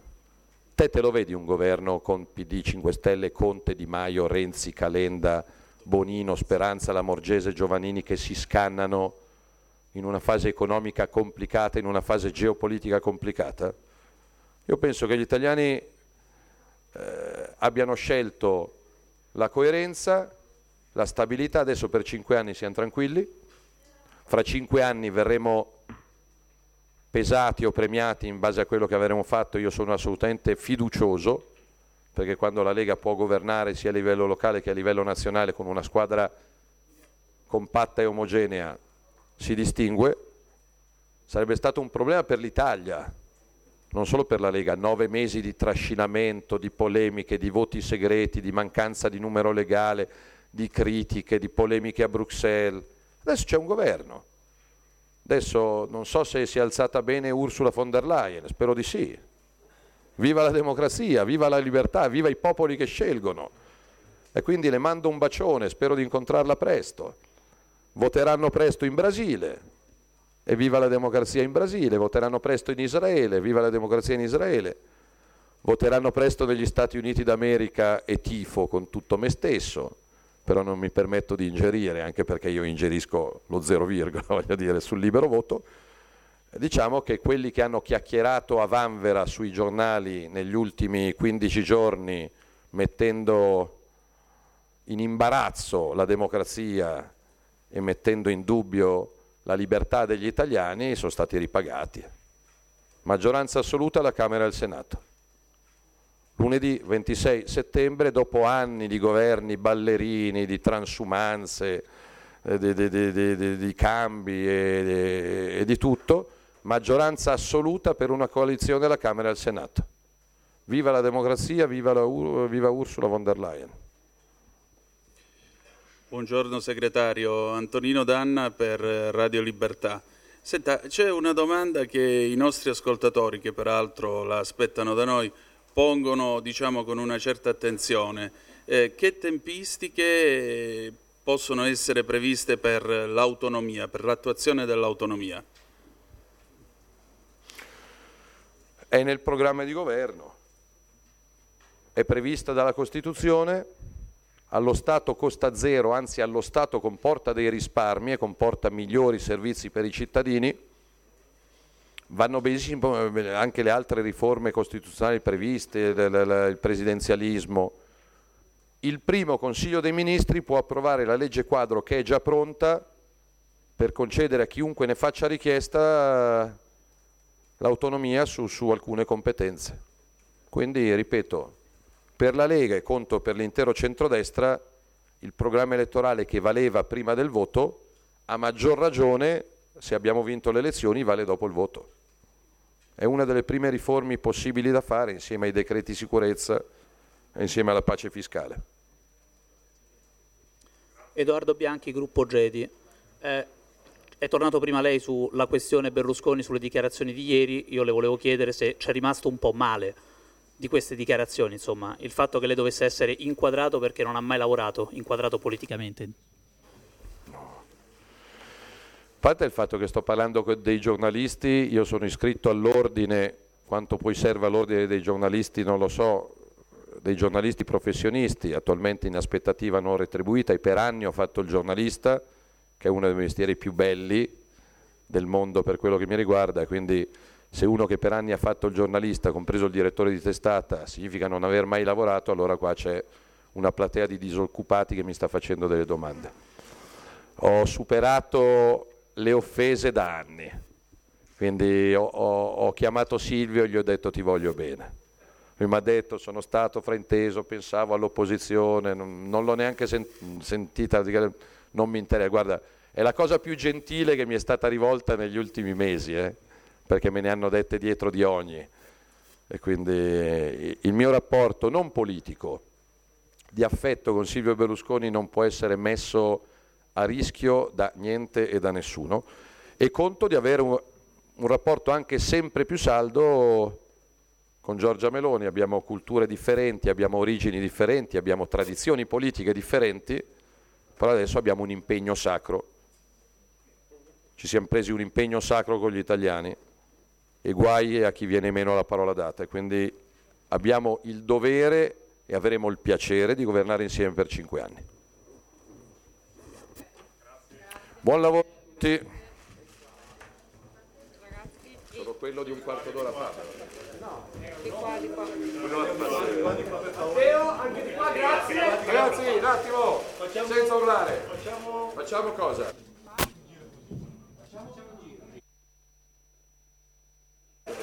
Aspetta.